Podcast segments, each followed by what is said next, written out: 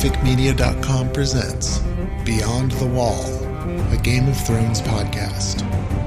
With hosts Christiana Ellis, Chooch Schubert, Vivid Muse, and Nookchus. Welcome everyone to season seven of Beyond the Wall. Tonight we're discussing episode five of Game of Thrones titled Eastwatch with no spoilers past the currently aired episode. And that's currently aired episodes, not currently leaked episodes. Yeah. No leak talk. and tonight we have uh, the whole gang with us. We got Viv back, who's been on the road, been out. How you doing, babe? Good. So much to talk about, and I've missed talking about it with you guys. It's the longest stretch I've gone without being able to. It's just like, oh. We're glad to have you back for sure. Absolutely. Um, with uh, news bits overall, um, actually, I don't think I really had anything. the The next episode was leaked. It was not related to the hacks or anything. It was an accident on the part of an affiliate in another country. They accidentally put it on their on demand for an hour, and Mm. of course, that's all it took. Which is, yeah, that's forever. All it takes. That That happened last season or two seasons ago where accidentally the first four were released and it was Mhm. something similar to that. And yeah. Yeah, you know, it's it's. I I don't know, but I can't. At a certain point, it starts feeling a little bit like people sure. Well, I don't know. I was going to say it's suspicious because people are spending a lot. Is is it really like secret publicity? But then again, I'm saying like. There's not a shortage of people who want to watch the show already. So I And that want to know. The advertise on the show. yeah, I've- think the first four we could uh, when they they there were accidentally four episodes out there. I think we could argue that that could have been uh false uh you know a false leak kind of a thing drumming up people talking about it whereas i think this one especially after the previous leak eh, it, it's harder to believe that that's mhm. Yeah. faked by them but eh, who knows But I don't know why they keep getting hacked. Their Twitter got hacked just last night. No really way. oh man Yeah. This is the first season that I have been like clicking on all of the links and reading all of the blogs and and all the speculation and all this stuff except for now that you know well I think last week there was something that was leaked also a script or something. And then the episode that we're just talking about that was that's already out and it just it makes it hard because you know that people have seen it and they're speculating wildly stuff that they've already seen happen in the next episode. And so it's just really hard to avoid. And so now like i decided i'm just reading anything and everything that i want to read. Spoil me spoil me spoil me. And it's just like but don't show me the actual show you know give me your speculation but don't tell me so and so was you know shown on the casting list on accident. It's like don't tell me that shit Well, yeah, like uh, you know, it's interesting though, depending on how much you pay attention to that stuff. Because, for example, in this episode, we uh, had the long-awaited return of a certain character um, that, that I guess people who really do pay close attention to the names in the credits would have seen that actor's name in the credits. exactly And so, which actually just drives home to me that like there w- there's no value in paying close attention to those names. yeah. All it can possibly do is ruin something for you. exactly I I Yeah. stopped paying attention to those names a couple seasons ago for that kind of a reason. I just haven't ever wanted to spoil myself with like speculation and all this stuff because I didn't want to, you know, I still want to read, you know, all of the books and experience them myself and separately from from the TV show slash film, the experience that we're getting. But um now it's just like I, I've read two things that are probably going to happen. And it's just really disappointing to know that I know something that's definitely going to happen as opposed to what we've become accustomed to with the show, which is, well, this is what happened in the books, but, eh, you know, they're going to do what they're going to do. Oh, I think this is also the first season, or at least it's become more prevalent this season. I've seen leaks in news headlines. Like, yeah. we're not going to leak, but can you believe that about Jen Gendry? Yeah. Like, You just, hmm yeah. Well, I'll tell you it- what uh, happened, I mean, Bo. that's just a side effect of of something becoming as popular as this show is, there's so many people talking about it that you start getting the less scrupulous uh, amongst the various people writing about it that they um, they're trying to get you to read their article and not someone else's article, and so they make the headline, you know, Yeah. extreme. Yeah. yeah. So it's not good, but I I don't think I think it's unavoidable. Mhm. I uh, I don't watch normally on the day of the episode, Mhm. and um, lately I just I can't really look at Twitter or Tumblr or even Facebook newsfeed. Not that I look at that too much.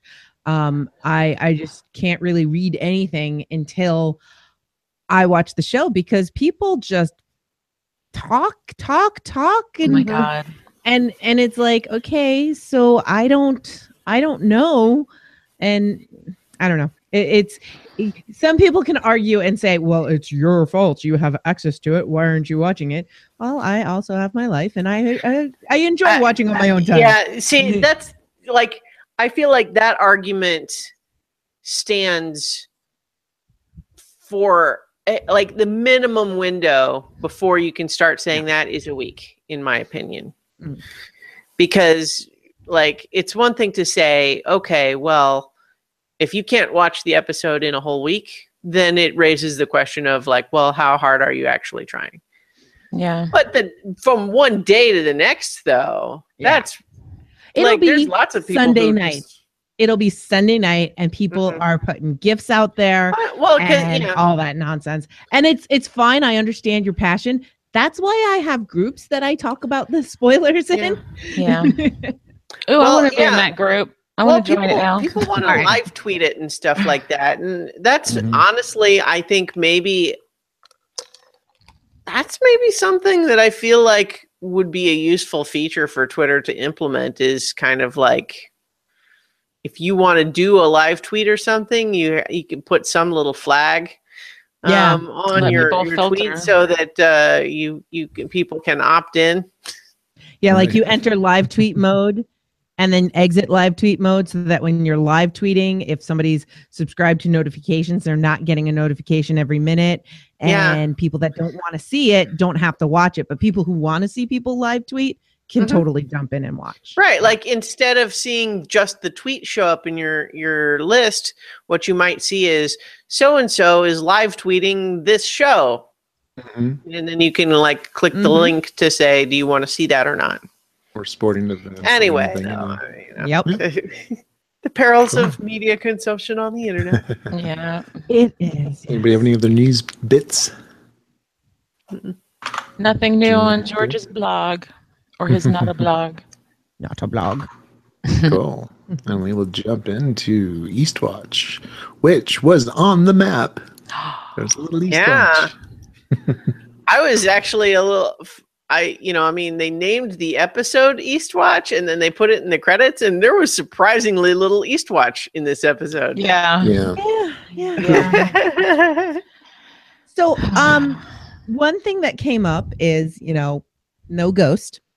And I did, uh, this is kind of newsy. I, I did find out that they wrote a ghost scene and they filmed a ghost st- scene last episode or two episodes ago uh, before Jon left. And uh, yeah, it didn't make it to the show. That was the Nymeria episode. I think I read the same thing. Yeah. Yeah. They filmed it and, well, I guess they went with one. one one direwolf scene Yeah. yeah, yeah. And Sansa makes mention of it as, you know, sitting here like Ghost. Well, it's probably because Bo- Ghost will show up of- again eventually for something, and so they have to leave little breadcrumbs here and there to remind us. Oh yeah, there's a thing called Ghost that might have plot relevance again someday. Just might. um, so let's jump uh, into the episode. This one seemed pretty. Uh, Ooh, you guys. What? I just, I just got his name on another level. like Jon's a ghost because he's like resurrected. yeah that was a spoiler from the first book, y'all. Sorry, never mind. I had heard a, a recent, I guess, not fan theory, but I guess fan catch of an Easter egg um, from the very first episode when they find the dire wolf pups. They say, you know, five pups for five Starks. hmm Jon's left out, and then he gets a white one, and Targaryen's all have white hair. And Yeah. Ah. Well, and uh, I I think a lot of people theorized um, when Jon was killed before we knew how he was going to come back. Um, people speculated that maybe his spirit would go into Ghost or something like Right. that. Yeah. Mhm. Right. Um, Warging in. Yeah. yeah, yeah. Book readers, especially because there's breadcrumbs for that, that Yeah. if you warg into something before you die, hmm you can continue living in whatever you warged into. Well, and they cover that even a little bit in the show with Mhm. with the Mhm. you know the you know the eagle. Or uh, actually, did they even handle? I don't even remember. It how was- dealt we that. talked Yeah. about it. Yeah, yeah, Orell after his bird got killed. He just it, all we all I think that we got from it was that the bird just attacked Jon and just hated him. Yeah. You know, was that the care Orell's soul in him, or was the bird just pissed off because he knew that his counterpart had been killed? I don't know. yeah, yeah. So in the show, we jumps uh, open up basically where the last one left off. Jaime and Bronn are alive. To I don't think and anybody's apparently surprised. like a mile away with Yeah. nobody noticing that they're escaping i Oh, yeah. Jamie Thronies, but come on, Yeah, they definitely set it up like they're f- taking their first gasp of air like they've just surfaced and they're Mhm. nowhere near the battle I'm and no one thought to look for Jaime Lannister. Tyrion saw him go into the water. Yeah. and they whoop, whoop, I, I guess he's just gone. And then and then Tyrion Well. does, knows he's alive later apparently.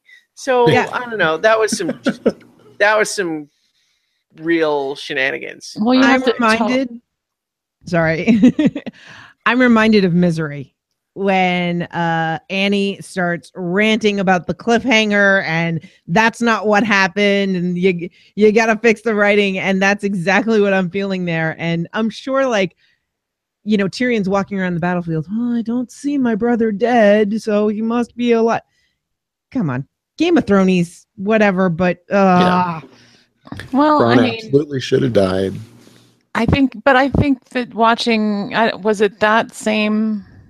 I don't know if it's the next scene, but when Tyrion is walking through, I guess it's Mhm. later, so we'll talk about it then. But I think that's one of the things he's lo- doing. I think that's one of the reasons he's so morose. It's not just because these were his family's troops Oh, and yeah. stuff. Hmm.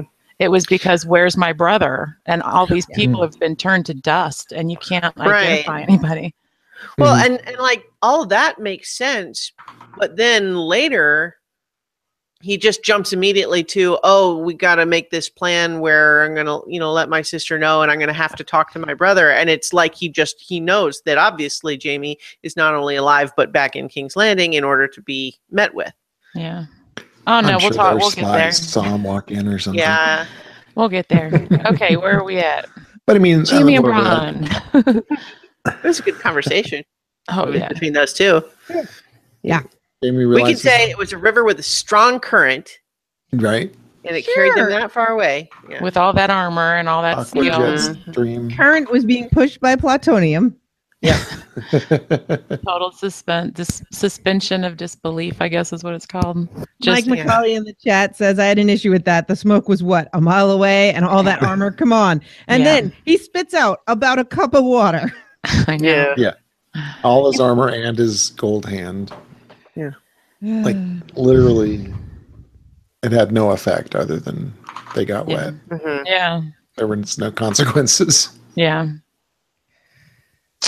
And then So- but then Bronn keeps his pimp hand strong by reminding the cunt that he's not going to get to die until he gets what he's owed.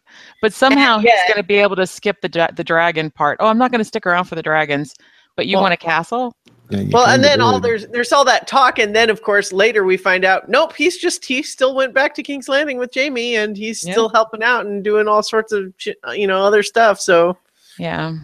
eh, So whatever. we can You can expect him to cut and run, I guess, as soon as they Yeah. hit like Mhm. start heading towards him again. I can't see him want to do that again now that he knows that firsthand that the great weapon that they have was nothing. I mean, it stopped everything, but just for a Mm. second. It was Oh. certainly not enough to count on to win the war. No. Yeah. Yeah. Yeah. Go figure. A tiny little scorpion for a big dragon. Go figure. It didn't really do much. Well, yeah, it's too hard to hit them. It's too uncertain and it's too vulnerable. Yep. And, uh, Tyrion doing his survey, and then uh, Dany addressing the prisoners. Oh my Bend the knee or die, which basically negates everything in the speech up to that point. Right. Well, I'm right, not going to yeah. kill you, but I'm going to kill you if you don't do what I say. But I'm not going to kill you unless you don't do what I say. But I'm not a murderer. But can I do? I'm I'm going to have to stop this for a second, just to point out, just like what a stunning scene. I could hear Nutty squeal all the way from Canada when they showed Drogon on top of that little mountain thing mm-hmm. and just the wings spread and just it was just so majestic and it's one of the reasons that i'm just really loving this season and the investment that they're making in it to make the cinematography just like stuff i could have never like Oh, visualized yeah. on my own it's just amazing Well, you know this this episode in particular, but it's part of a pattern for the whole season. Is uh, reminds me of a criticism I read about the Marvel movies, um, which was just observing that from a writing perspective, they're not writing stories; they're writing set pieces and then Mhm. coming up with plot contrivance to link one set piece to another. Mm. To ex- to an extent, any action movie is going to work that way just Mhm. because it's kind of almost by necessity. And a show like this, it makes sense that there would be an element of that too, because you want to have these big cinematic moments and you have to sort of structure things around those because they're too expensive to change those. right But at the same time, what you end up with is you get these set piece moments where everything's really cool and it clicks and you know as an isolated scene everything's great Mm. But then you really have to you know you start to really see the seams in between those. And so i loved the like the visual of you know all the people standing down with you know drogon silhouetted up uh, against the sky. Oh it's great.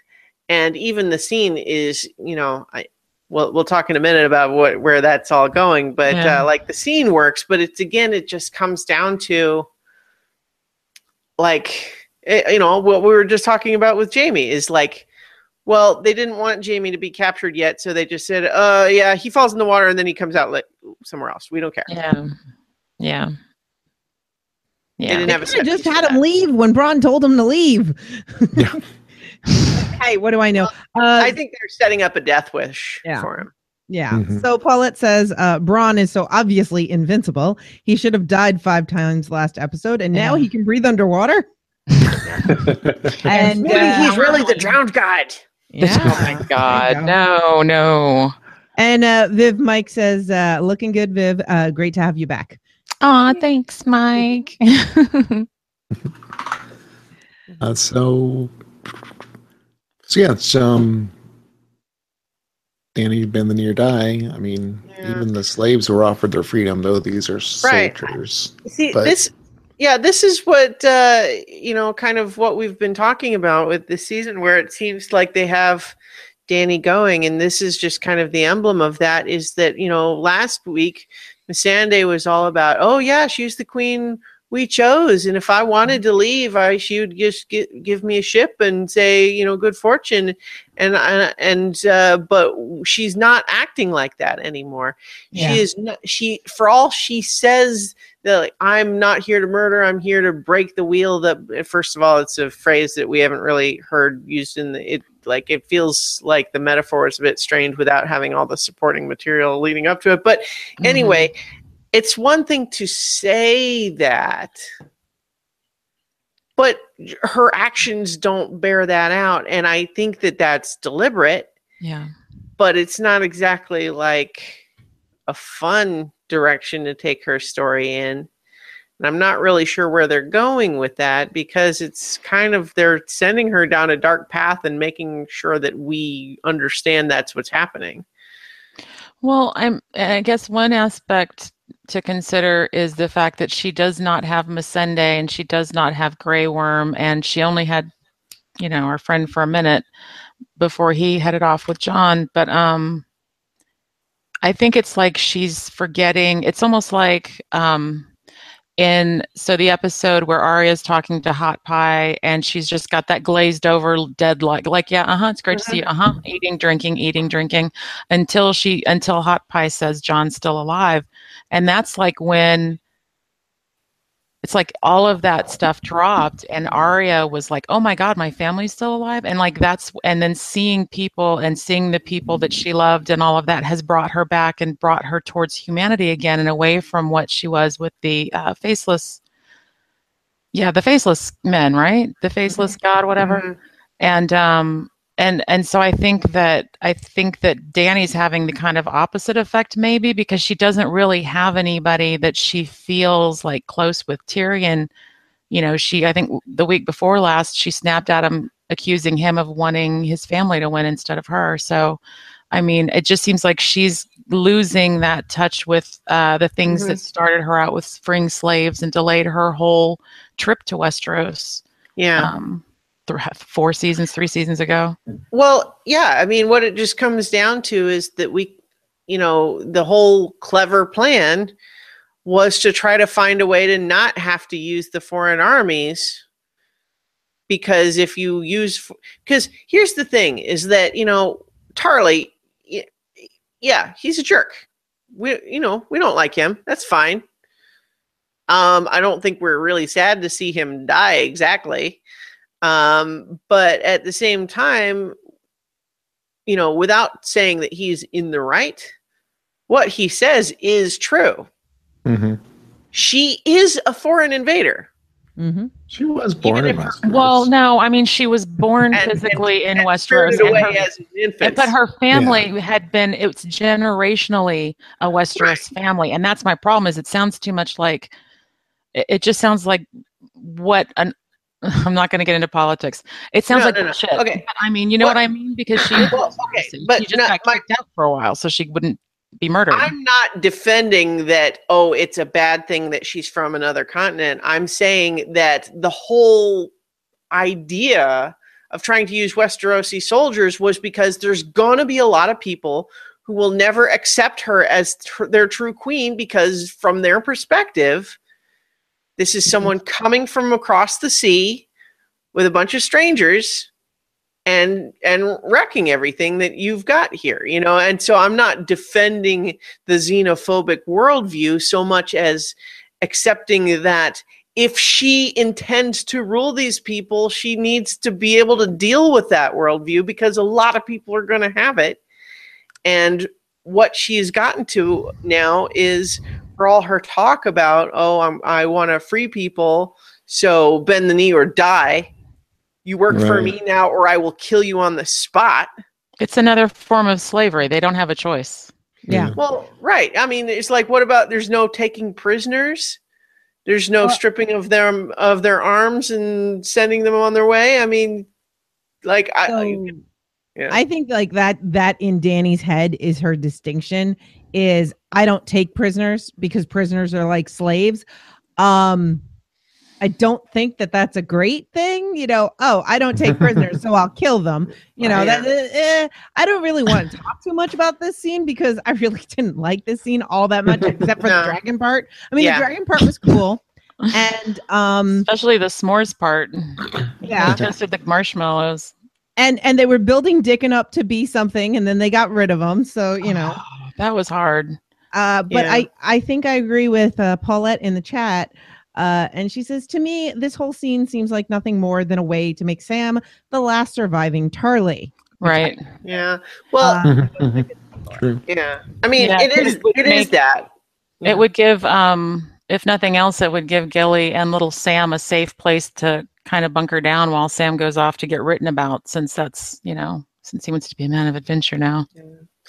Um, but I mean, I think that it's not just for that. I mean, obviously Yeah. they they're they're using that, but I think the the bigger intent of the scene is making it clear that Dany is going like the our you know our complaints about her tactics here are how we're supposed to be feeling. Right. Yeah. Yeah. We're supposed to be kind of with Tyrion of saying, uh, what the way you're handling this is kind of not cool, and people are not going to react well to this, and it's not going to have the outcome that you're looking for.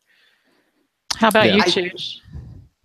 No, although I, I imagine there's going to be a uh, like a mass defection from those Lannister troops. A bunch of them are going to disappear, and then she's going to be, oh, why don't they love me? Everybody loves me. And Yeah. I'm Mhm. trying to break the that'll- wall. Maybe that'll help. You know. Um, but I, I really don't think that that cho- the the thing that bothers me, and this is as a fan of Dany, is kneel or die is not a choice. Right. You're not Yeah. getting supporters. Those are not people you can trust. Right. Right. And I also think Drogon should have just eaten them. I I really think Drogon deserved a snack. he did work pretty hard Yeah. and took Yeah. one for the team. But I, I think it's it's an interesting distinction to discuss, though, in the sense of I think some of what we're feeling when we say we don't like the scene, and I kind of tend to agree. We we can. It's a fair question to ask ourselves: Is it that the scene is bad, or is it just that we don't like the like the the intended effect of the scene is to make us unhappy about the decisions that Dany Oh, is making? That's easy. It's an excellent episode. They did it beautifully. It was masterfully done. I hate this aspect of Dany. Mm. So that's easy for me. What about you, Yeah. Chooch? No, yeah, I'm cr- critiquing her decisions, not not Mm-hmm. the filmmaking or the story. Right. Yeah. I think it's a little of column A, a little of column B. Um, I just feel like I, I just feel like we spent a lot of time there. Mm. Um, But if that's where she's at, that's differently. really, we really needed to know that. And it was a really big thing for the Tarly house to be just obliterated except for Sam. And his Yeah. his mom and is still alive. How hard Tyrion tried. Yeah. It's it. really messing with him. There was really Yeah. nothing else he could do. hmm Mhm. Yep. What's next? Uh, King's Landing uh, with uh, Jaime and Cersei. He uh, speedwalks and uh, tells her they can't win. oh, and uh, Tyrion didn't kill Joffrey. And I've seen a few complaints from people saying, you know, Cersei never would have believed him. But I think I think this scene played really well. You know, Yeah. the, Yeah, the I was he was surprised. persistent and hey, think it through. You know, I think she Mhm. totally believed him. Yeah, Well- I, I think it was very persuasive when you just, I mean, just the one sentence. Would you rather have your grandchild married to Joffrey or Tom? And boom, Cersei knows what Joffrey was. So that I And- think is all she needed to hear, like to actually hear Yeah. it from Jaime. Her only redeeming head. quality has ever been the love for her children. Mm. yeah, save us. And so when you Um, put her in the mother's mindset, who would you have rather? Yeah, Oh, yeah. exactly. I I've been Mm-hmm. saying for the last couple episodes what I thought was going to happen and that Cersei was going to hear it and not care. Mhm. And that was going to be what pushes Jaime. Yeah, And I think uh yeah, this went completely against what I was expecting. yeah, Um she when she realizes that it's Olen- that Olenna was the one that did it, like the the the look on her face Mhm. is so striking and actually moving. Like it is the first time I'm seeing any real reaction from Cersei in a long time because everything Yeah. has been so calculated from her and she's known everything. And I think that that was actually a pretty big hit. yeah. Mhm. Kind of twists it around Yeah. and uh instead of pushing Jaime away, like she brings him closer. yeah. Oh, that's later. Yeah. Sorry. Well, I, I'm I jumping. I think I mean, I think that she doesn't care that Tyrion didn't do it. She cares that Hmm. Olenna was even worse than she thought. that she didn't suffer. yes. Yeah, I that think matters. I think there is zero remorse or even concern that it turns out that Tyrion wasn't guilty. I I don't think that even really, like, she doesn't care. She she doesn't care about that. And I think that if the conversation had continued in that direction, it might have been different. But this is where we, uh, I think, discuss her her little announcement and whether or not that's is that even real or what's Mm-hmm. going on there? Mhm. And she finishes the conversation with "Don't ever betray me again." Yeah, Yeah. which is something Dany said to Varys, I think. Wait, no, I guess I guess maybe we're conflating two. Are we Yeah, conflating two what conversations? Yeah, That's Yeah, definitely, okay, yeah, mm, definitely it's getting chocolate in our conversation, peanut but- butter. yeah. They were very similar scenes, though. They both open up with she's meeting with Qyburn about something that hmm we don't get Mhm. to hear. Yeah. And and it's in the same room and yeah. I thought Yeah. it was really interesting how much like Tywin Cer- uh, Cersei seemed to be because the first time Jaime walks into the room, she's like, "How many soldiers did we lose?" Not, "Oh, you're alive," but like literally, she was like reminding him, "I am the boss. You are going to answer to me, and this is how we're doing it." And it it like it didn't even break her until it was the Olenna confession. You know, that I think, you know, she did show some emotion there. It was just um it was one of my favorite duo of scenes um since we've already kind of mixed them. Um and I think that we all want Jaime to love Brienne because she's honorable and she makes him do honorable things as a result of knowing her. But um yeah, he's he he likes he likes the bad girls. he really likes the bad girls. Well, bad girl. Bad girl. One in particular. That's true. It is just the one, the one creepy one that's been there since. Yeah. Well, and it's interesting because uh, I wouldn't. There's the show that Game of Thrones used to be, and there's the show that it is now. I mean, I think we can kind of agree there that the the show is has become something much more fan servicey and conventional. Mhm. I think in the last few seasons, which is not an unambiguously bad thing. Like, I mean, I'm not necessarily saying that as a complaint so much as an observation that it produces different Yeah. it's it's it's shooting for different things um and i feel like the show as it was before i would say i'm not sure there's any reasonable explanation for how jaime would ever even see brienne again Mhm. but Yeah. show as it is now how can they not Right. It'll happen. right like they will find a way Yep. Probably. I feel like the last scene of the of the uh, series is just going to literally let's put every single character all in one big room. It, it's going to be like the Lost finale, right? Yeah, uh, all meet at a church. Yeah. Everybody hang out. It's awesome. We're all friends now. High five. I'll be arm or shoulder to shoulder at the wall, Mm-hmm. Mm-hmm. fighting together. so it's over to Dragonstone. Um, this is my Mhm. favorite scene. Jon's out on his his brooding cliff, and Dany returns, and I'm pretty sure, I'm convinced, Drogon got a whiff of some Targaryen sweet Targaryen blood. Possibly. Yeah. He uh yeah.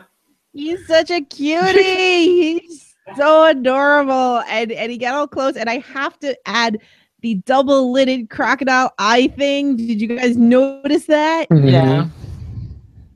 it was amazing. And so Tech hasn't been watching this show since um since the torture of uh Theon. Uh every now and then I bring him in just for dragon stuff. As I was watching that, I had to call him into the room right away. I said, You need to see this. Yeah. And the that- detail that was scene amazing. was so good. And that it actually did seem to have a per- more of a personality, you know, Yeah. with this massive thing and just the little feel chirps like a and was expressed. Hmm Yeah, it's it, it was definitely something that I think was really valuable for the show at this point, which is to show another side of the dragons, uh, how they act, and not just have them be the you know uh, flamethrowers, but you know, but also I think you know they're they're definitely trolling the uh, the the the fans at this point. Um, Yeah. which is not to say that they're not actually building up to a for real reveal, but it's at the same time this has been such a slow burn for this reveal that Mhm. like is it even going to be a big deal when they actually announce it for real? Because it's they've made it so obvious in so many little subtle, you know, side sideways ways. Yeah. Only all the pieces are all scattered. Only we know. Well, yeah, no, the only people that knew directly are dead. Aren't they all dead? Well, I mean, at the same time, you know, I just mean it's n- uh, actually no. Anyway, although it depends on how they're going to handle it with the show, because because wasn't um what's his name Reed Jojen and Meera's father, um, Howland oh, Reed. that's Yeah. right. Remember when we saw Bran had flashback? Howland Yeah. Reed was there with Ned when he went to talk to uh you know to rescue Lyanna and all that. Yeah. Mhm. Um, not to Hmm, mention there's Meera's apparently going home. records of certain sorts of things happening. Yeah. What- Yeah. What Chooch? Oh, and so Meera's going home. Mhm. Although I, Mhm. I had suspected we would probably never hear from her again. And um, I hope we see her again. why do they really need that to put all the pieces together? I just suddenly had the funniest idea, which would be something like uh, it just never comes up, and all sorts of chaos happens in big wars and everything until the you know it's it's all finally the big battle is done, the Night King's defeated, and everyone's kind of just standing around, just taking in the enormity of the moment, and then Bran just says, "Oh, by the way, you guys know that Jon was actually a Targaryen." Did I tell you guys yet? I Yeah, forget what day it is. All days are one day. What, what? You've been screwing Dany? Oh, Eh, Oh, slipped in my mind. so uh, Dany that's does seem. ant? sup- I said, so that's an ant. Um, mm, Right. Depends how close you want. eh, Yeah. Dany does seem uh, surprised and intrigued by Drogon's reaction to Jon, hmm and uh, I feel like that could be just an element of like when when you're checking out a new prospective suitor or something is like, well, does my dog like him? Kids too. That's very important. first time it's happened. So, so what? Now Ghost has to Um, sniff her. Tyrion. Right. No, Tyrion was allowed. Didn't uh was it Viserion Ah. that um Tyrion took the the collar off of? Yep. Yeah, I, I don't remember which toasted. one it was, but yeah, they Yeah. he had a similar moment though. So That was more quid pro quo, but yeah. yeah, but at the same time, Okay, I feel Clarice. like it was it was a season uh, or a scene where they were making a clear emotional connection between Yeah. the dragon and and Yeah. character. You're Yeah. Which, So by this the way, this scene echoes that in a real way. I think. Yeah. And by the way, that's exactly how I approach pretty much any animal. They come up to me. I let them come to me. I I let them sniff me, and only then do I pet them. And Jon did everything right there. So, if anybody's wondering how do you pet a dragon, this is how you do it. or a dog that you don't know. Same Yeah. kind of basic Same principle. Yeah. More likely to be useful. Uh, Dany asks Jon about the knife to the heart, Mm. which he again dismisses. Oh, you know, colorful language. Uh, Davos goes gets carried away or something, Right. Yeah. Let's go away. and uh, Mm. and and she's got to be thinking, yeah, from all of my conversations with him so far, he really seems like a guy who's prone to overstatement and uh, exaggeration. Mm, no, not really. Yeah.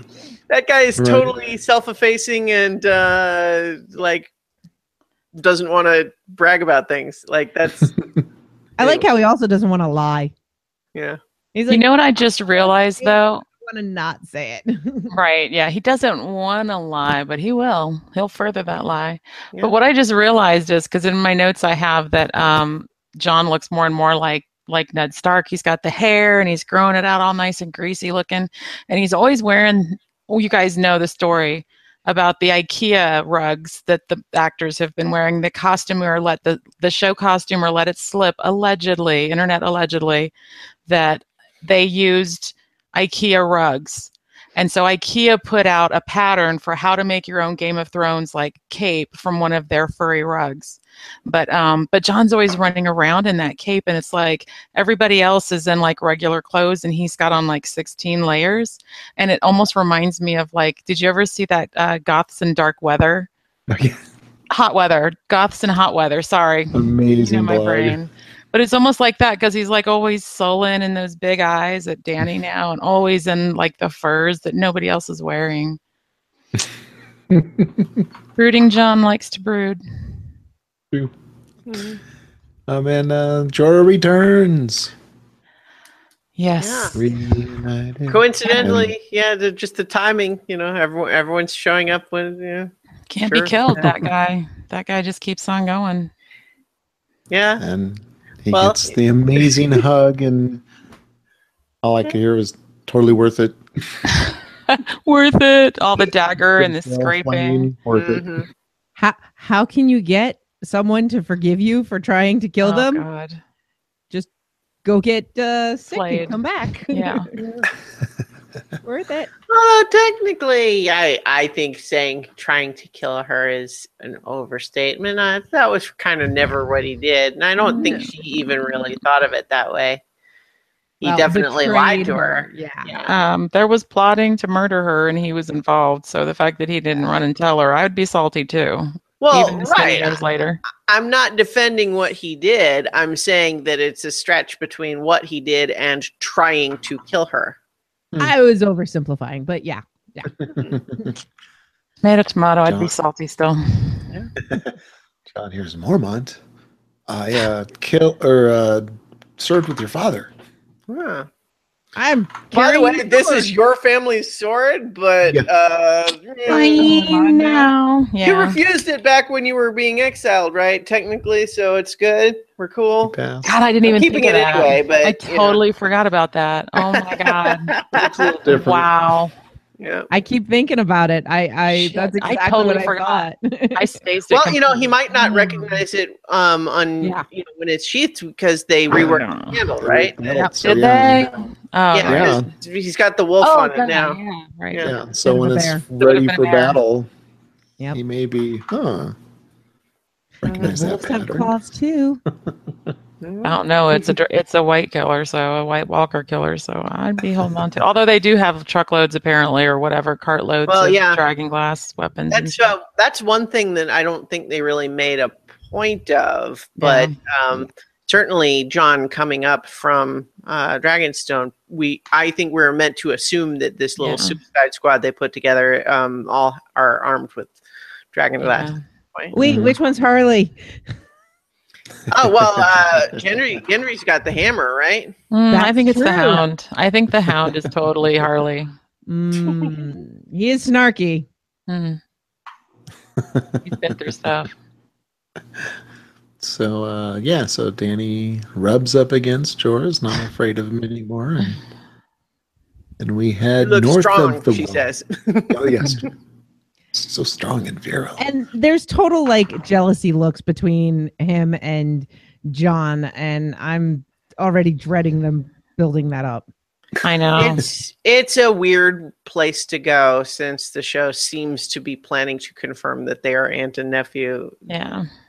It, uh, I mean, who you know what? It could be that all that stuff is a red herring, and they're going to totally go some other way with it. Who knows? Yeah, But Yeah. boy, yeah, it does seem to be a weird thing to have those two tracks seemingly on a collision course. Yeah. Dany and the Hound forever. There we go. So uh, we head uh, north of the wall. Bran getting his warg on. hmm Yeah. Cool. I like the uh, hopping from Raven to Raven. Mhm. Yeah, That was really cool. So was it was a neat effect. thousands of the dead marching on Eastwatch, hmm and the Night King breaks the connection. Yeah. The spooky eyes. I, you know, Those- yeah. So you got, you know, what you failed to anticipate is that I am half scarecrow. Dun, dun, dun. So, uh, so uh, yeah, so instantly uh, DMs the Citadel and everybody. Yeah. well, there's definitely that moment of like the maester happens to just be, I guess, standing there watching him do this. I guess because like he he comes out of it and the maester's just standing there awkwardly, like Yeah. you you sent for me. Ah. Am I supposed to do something or what? and then I I also I don't know if you guys noticed this, but I couldn't help but think like he says we have to send ravens, and I'm like. Didn't you just fly all the ravens up the north of the wall? yeah, but he can't talk through them, so he can't. He's got a little message tied to their legs. I know, but what ravens do you have left? If Oh, you just God. put them all up there, I guess There's always ravens. ravens. I yeah, I think those, Those ravens live there. I don't think Those- those are Winterfell ravens. Fair, but it's not like they made that obvious. Yeah. anyway, um, yeah. So uh, yes, uh, send send out the uh, mass Yeah. tweets. With the uh, Archmaester, all the all the maesters talking about the message, and Hmm. Yeah, Sam tries to back it up to no avail. It, I don't think you know. It's a nice sounding speech, but he really didn't go anywhere. He's using circular logic. you Yeah. know? Well, if you tell everybody it's real, Yeah. Well, I think what he's frustrated with is that the Archmaester told him he thinks he's telling the truth.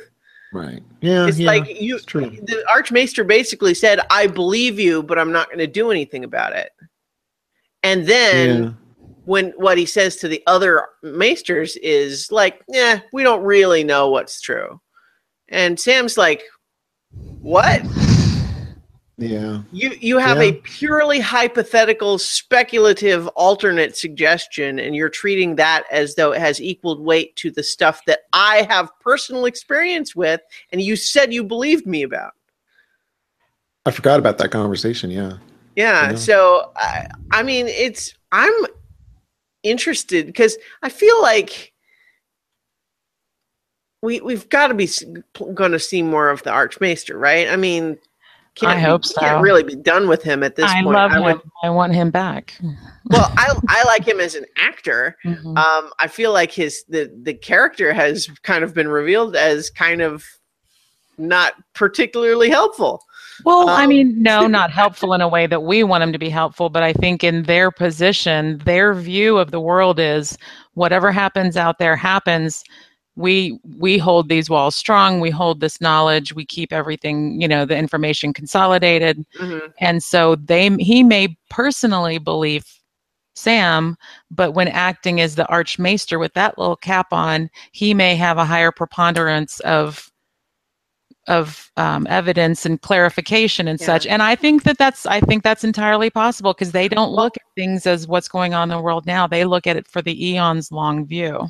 I honestly, I mean, like a couple of episodes ago when we first had him have that whole conversation with Sam, I was kind of on that same page of it was an interesting perspective for the character to have. Uh, this idea that you know we do things the way we do things, and that's what has allowed us to last all of this time. And I think that that's interesting, and I like it from a world building standpoint. Um, even if I think that we kind of, as the viewers, know that he's wrong in this case. Yeah. Well, I mean, we Um, know because we've seen them, but I mean, Right. But the thing it may be of the evidence. Sam's. It may be Sam's act of leaving that brings him around too. you yeah, know? maybe. Um, the other element, though, that made me uh, withdraw my benefit of the doubt is where Sam leaves the room and they're like, Isn't he the boy that just had his mo- father and brother burned alive? And he's just like, Oh, yeah, I haven't told him yet. I don't have the heart to tell him. And I'm like, What? Yeah. Oh, you know, and you've been meaning to tell him, but you just haven't gotten around to it? yeah. That's no, that's not okay. That's not So- okay. So Paulette says, I still feel like the Archmaester is manipulating Sam by not telling him about his father and brother are toast and then shooting down his ideas. Is he pushing Sam into leaving? Uh, Why does everybody think he's got some ulterior motive? Everyone Um, just likes Jim Broadbent and they want Right. him to be the, the nice guy. Yeah. It makes no why would he do that? Well, I It's- could see it's like, where why Because I want him Sam. to. Because I like Jim Broadbent. That's why. There you go. Is that not There enough, go. Tim? My God, we're talking about dragons and dead people walking around. Yeah. That's And what I see where- want. I want him to do something awesome. Yeah, I would. I do too. I would. I would like it if the character was was more useful and not apparently the guy who is not going to help. But Yeah. it seems like that's what he's been so far. Now, because the show has kind of changed its nature, it may well be that we're just setting him up to for the you know redemptive moment where you know he's going to finally do something helpful, and then we're supposed to say, "Oh, yay! At last!" Uh, But and- certainly he hasn't earned it so far. And Oh, Timmy no. says, uh, doesn't that make Sam the new Lord? Yeah, technically, he is If- the yeah. only remaining male, Yeah. but there are two things working against there. Mm-hmm. One, he took the black, You, so he can't hold you, a house. you broke up. You we didn't Oh. get you. Your I Sorry. could hear it. Uh, where did you drop me? what I you said. Uh, basically, the way it came across for me is there are two things working against him. One is Okay. One is he took the black, yes, and so he uh can't have any rights to family or houses or anything like that. And two, uh in the training to become a maester. Now that's kind of irrelevant when he left his training. But yeah. Mhm. Well, Uh, also like Jon has uh, Jon is the king in the north after having done all that. So Yeah, but he died. He served his life sentence. But So, you know, knows that. well, some yeah, people not- know, but yeah, the black knows. See, but that's not that's more you know we've talked about this. That's Game of Thrones now. The show just doesn't want to deal with that issue and it's going to ignore it. yeah, yeah. Well, so there is Well, that. Um, With Dany mentioning, you know, Mhm. it's With gonna little it has to come up again, right? Too many. Yeah. She's asked about it too many times now to not get an answer eventually. Mhm. So, uh, Caitlin says, would I little agree, Sam too. have claim to the Tarly line? They believe the baby is Sam's, but I guess little Sam is seen as a bastard anyway. But Mm-hmm. if there are no trueborns, a bastard can, and a bastard with permission of um nobility can also. Yeah, But, I mean, if there are no trueborns, a bastard's definitely going to take it. There was the whole business with um uh Bolton, you know, uh Roose Bolton legitimizing Ramsay, right? I mean, that Mhm. can that can happen. Yep. You just need, you need like there's protocols for it. And April O'Neil says, "Is anyone really going to take him uh, to his oath at this point?" And that's that's the thing about the show is in the books this would be a sticky wicket. In the show, it's whatever the be writers killed. want.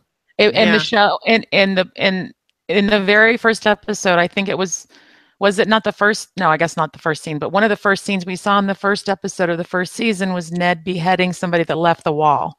Yeah. Mhm. he took the lie. He was an oath breaker, and you kill them on sight. They broke the oath. You just you don't think about it. tch, Done. And so we know what would happen to Sam. We know what would happen to Jon if he hadn't been able to squeak out with the King of the North excuse. You know. Mhm. But I I really believe at this point it's whatever the writers want to happen.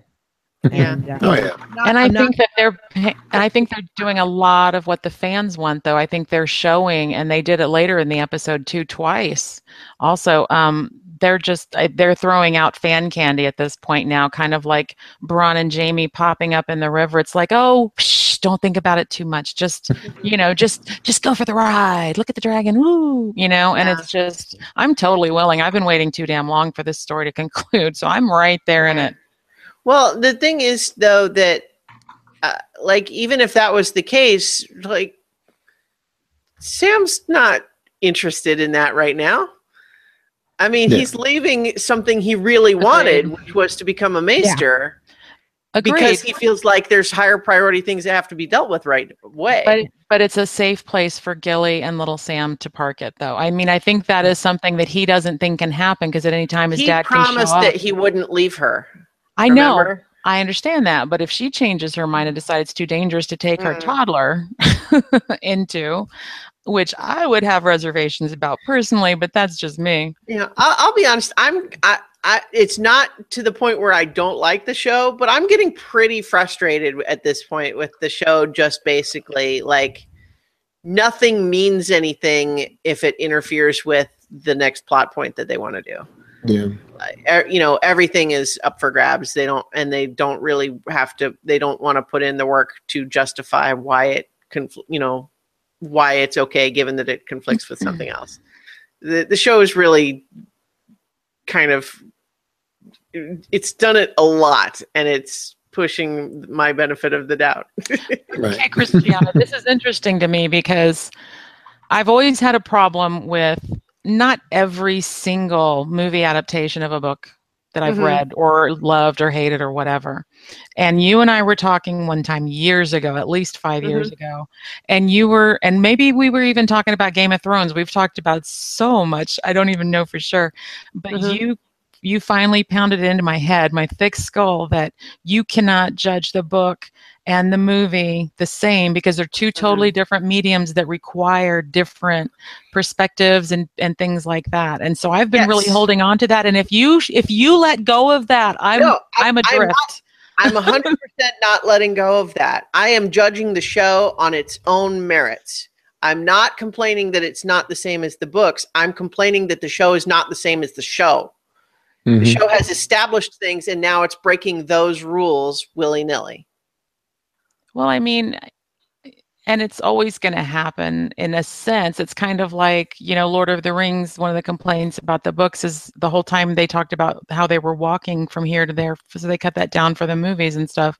So I'm just kind of really clinging to that, Christiana. I don't want to examine any of that But closely. Uh, what I'm saying is, none of my complaints have anything to do with the show being different from the Yeah. book. yeah, That's that not what I'm saying. I know. That was clear. We've got six seasons of Yeah. I mean, I essentially of, what's of not breaking the rules, and then all I of a saw on sudden, now. yeah.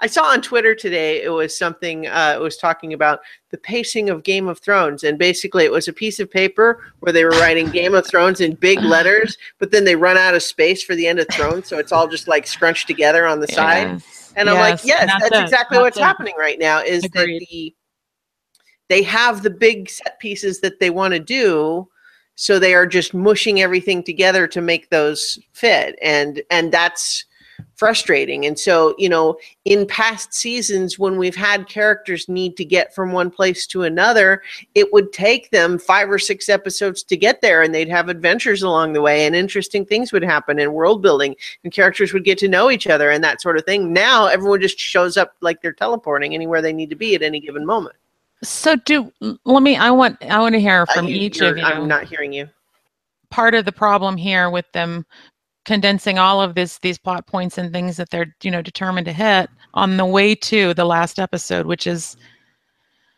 for the two how many we got seven nine eight Yeah, or nine episodes left this. So two more after this in this Eight. season, and then And then what is it? Eight in the next. And Okay. six. It was supposed to be Or- six in the next. oh, six in the Yeah. next. Okay, sorry. so we have So eight, eight more total. episodes, and you know they're trying to get us to that point, and it seems like you know we. I don't know how many shows that we have this much warning far this far out warning that they're going to um end, but they're trying to do this in a way that Mhm. other series, when they know that they're ending, they condense things and they take a lot of criticism for their last season or whatever because they're well this doesn't make sense and this is out of character and this doesn't make sense. So I'm wondering how much of that is the showrunners hitting the wall that other shows have hit as they do final seasons. So what Oh, do you sure, think, yeah. Christiana? I, Yeah, I. I think that that's probably exactly the problem is that satisfying endings of really complex stories are very difficult and especially you've got so many different characters that you want to try to wrap up and then you have the dilemma that this show kind of started and became famous Mhm. as something that deliberately subverted genre tropes Right. and so now they're in a position of saying, well, do we stay true to that or do we try to come in for the satisfying, fulfilling landing that is going to go against that subversion, right. but will give people the good feels that they want? And then in the interviews, I just say they subverted the subversion. They're working on another level. Ooh. they must be. What about you, Nettie? Deception. Uh, um, Game of Thrones Inception. No. so there's there's. By the way, if you are available on Thursday nights to come join us live, I encourage you because the chat is hopping every week.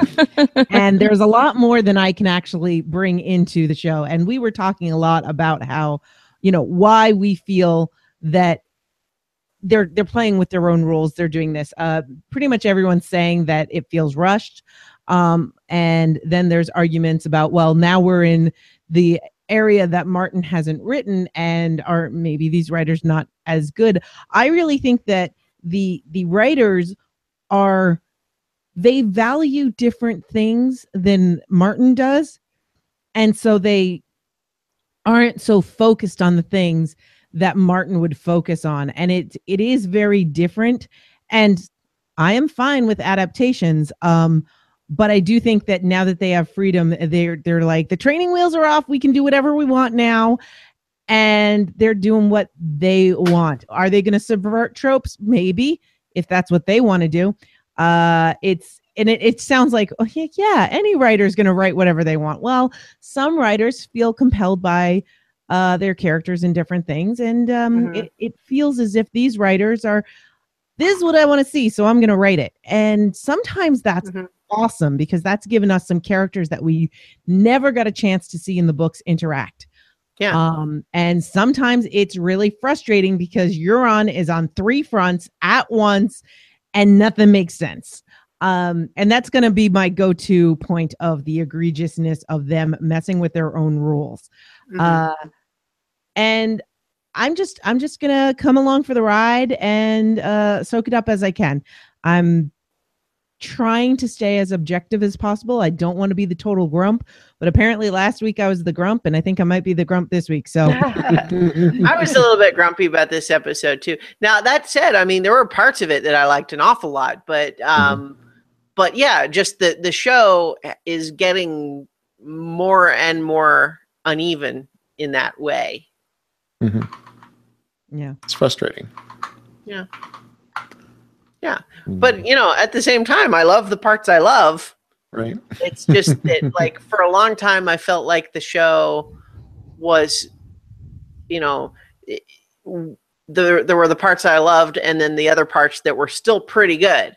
Right. And now I feel like increasingly there are portions of the show that feel like a, you know moving playing with action figures and mushing them together as opposed right. to telling a story yeah i definitely got that feeling especially these last two episodes i think but like especially the the scene finale the last scene at the episode it's just it breaks my brain to have all these people in the same room after they've all had their own isolated chapters and books and separate and mm-hmm. now they're all together and interacting and they're all not getting along like i want them to you know and it's just it's it's it feels to me like it used to be like we would have the episode pacing that we had. It was like a normal show. And now we're at this breakneck pace trying to hit those plot points. And there's just every scene it's not like there's a scene where you go oh that was just pleasant. Oh there wasn't really anything in that but oh that was awesome I don't know, maybe the Ed Sheeran episode from earlier in the mm-hmm. episode. Don't yell at me, but mm-hmm. despite despite all this the drama, it was pretty simple episode. But yeah. every every single I mean scene, but every scene now feels like it's its own damn episode almost, and every episode feels like a movie and every like altogether it's going to be like this huge vast thing and it, i just feel like we could talk about it forever and still not cover all of the things that they're doing and the mm-hmm. differences mm-hmm. with the books it's just i mean for for my complaints and i guess that's why i can't be the grump is because i'm just i'm just really grateful that George is still alive. He's still writing it. I'm glad HBO picked up the series, and I think they're doing great with it. And I can't I really can't wait to see the differences between the books and what they're doing here because even if it is just what the showrunners want to cover and and if it's not, you know, lore or whatever, it's still a really good ride if we can mm-hmm. just get a little breath, catch a breath scene between some of these huge gatherings of people, you know? Yeah. Really momentous stuff. What mm-hmm. about you, Chooch? What do you how do you feel about it? like all of like the the pacing and and mm-hmm. it's definitely accelerated uh, it's definitely a detriment and it seems to me like an uh, avoidable detriment because you know they set the schedule they set how many episodes they were going to mm-hmm. do they set the yeah, budgets right exactly so yeah, it's I mean, self-inflicted and yeah. they could take me, more time with it if they wanted yeah. HBO would be perfectly happy to have three, four more seasons. We wouldn't have all those dragon scenes though. I think we would have lost a lot on the budget to get that, but I think I I think as far as keeping the continuity of the older show, like the older episodes to what it is now, which is like literally uh, it's it feels almost like the last whoa, sorry. It feels almost like the last four episodes of a season's series finale where they're just like, oh, and these two meet and get together and being their friends now, you know, or whatever kind of like you know Orphan Black. We've been watching it kind of happen on Orphan Black as it ended its series.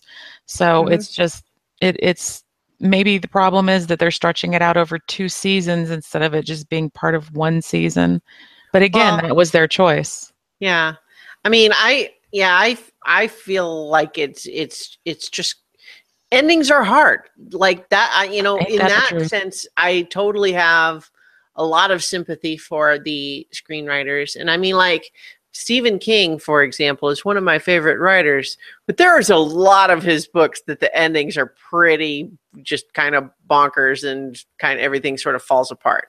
Like, you know, there's several of his books where 80% of it is this finely tuned uh, clockwork watch, and then everything just goes spring, ring at the end. And you know, endings are hard. Um, and so obviously, I think that if, uh, you know, if Martin thought ending it was easy, he, we probably would have had the book six and seven already, right? um, the thing totally is, fair. Yeah, what's what's great about this story, both in the book form and in the TV show form, is how complex it is with all of these fascinating characters, and they're different interrelationships and the complexity of the world building and all these moving pieces. And that's what's great about it.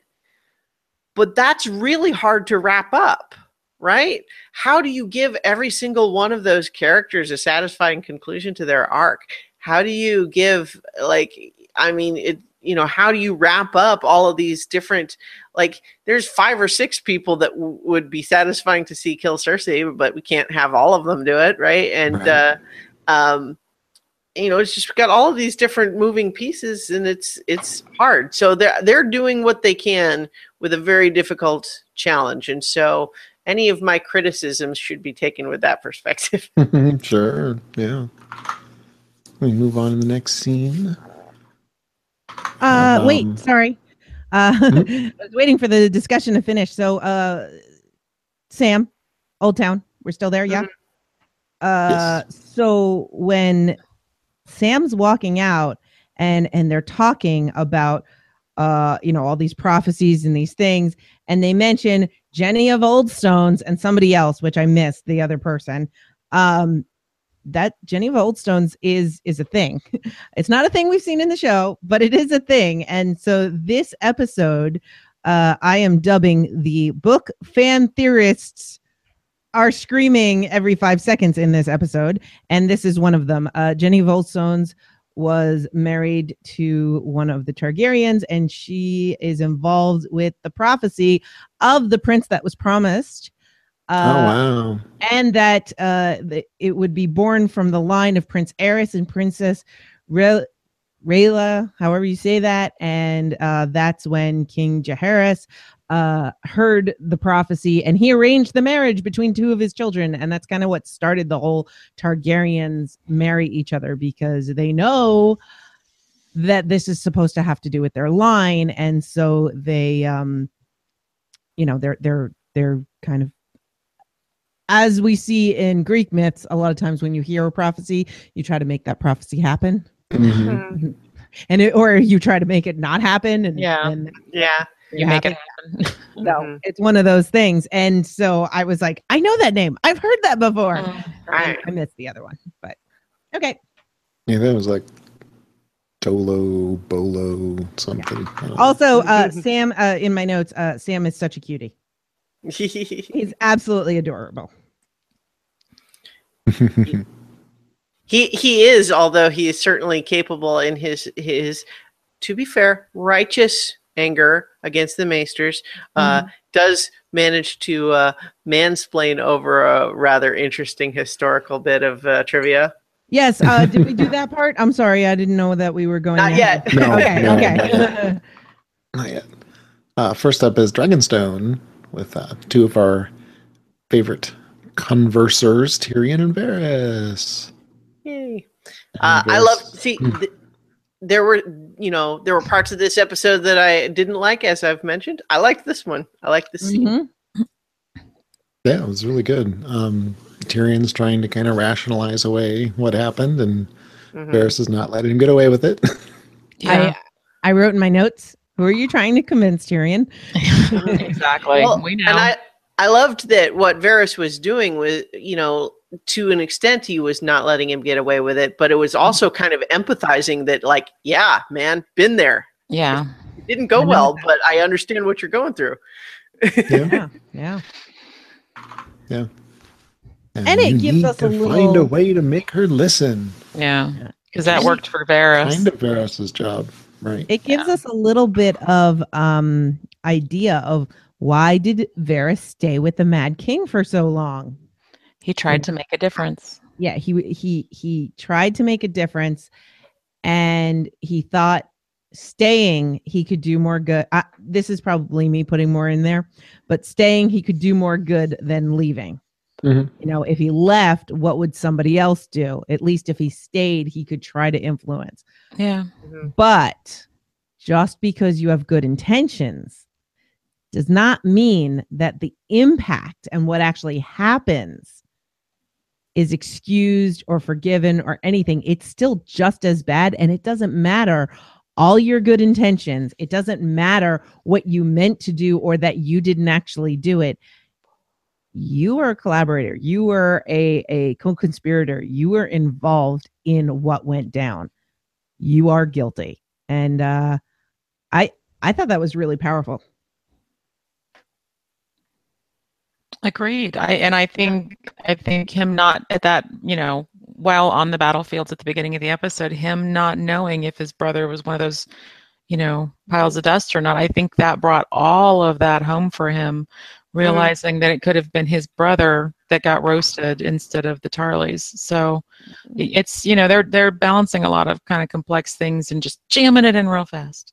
Well, right, yeah, and like even even if he knows Jaime was uh, survived, which he apparently does later, so whether he knew at that time or not, he's also got to be thinking how like he hates his sister, but he knows that the rest of the Lannister men are just doing their what they're told, right? He doesn't have any personal vendetta against average Lannister soldier Right. and a whole bunch of them just got burned alive in a really horrible way. And you know, it's one thing to say, yeah, wars happen, people are going to die, and this is an expected consequence. But it's still kind of horrible to contemplate, and you try to take steps to minimize the amount that that, that needs to happen. And so it's definitely just a case, you know, this just comes back to that earlier scene again of where he's you know they made their original plan for a very good reason and even though that failed for reasons that are somewhat beyond their control if they're going to go the other way now they have to be prepared for the consequences of that because those consequences of course were why they originally planned to do something else Mhm. Yep. Very true. I was thinking as they were talking when he said, You have to find a way to make her listen. I was thinking, That sounds like a perfect job for Jorah. And of course, I was proven totally wrong. like, I expected him to, like, you know, okay, see, hear what's going on, and then, like, oh, Yeah. really see.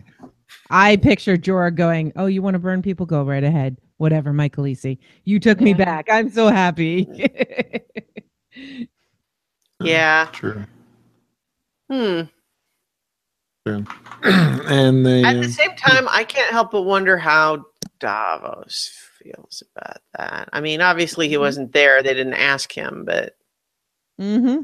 Yep. No i agree him mentioning his son's being burned uh that uh well, for that That matter, was- Jon. I mean, they Jon and uh, Davos together banished Mhm. Melisandre, and that's the whole reason Melisandre didn't want to meet with Yeah. them is because like we parted on bad terms. And now, I mean, to be fair, I think Jon is pragmatic enough to recognize the difference between enemy combatants who are leaders setting an example who did take up arms against you and were offered a choice.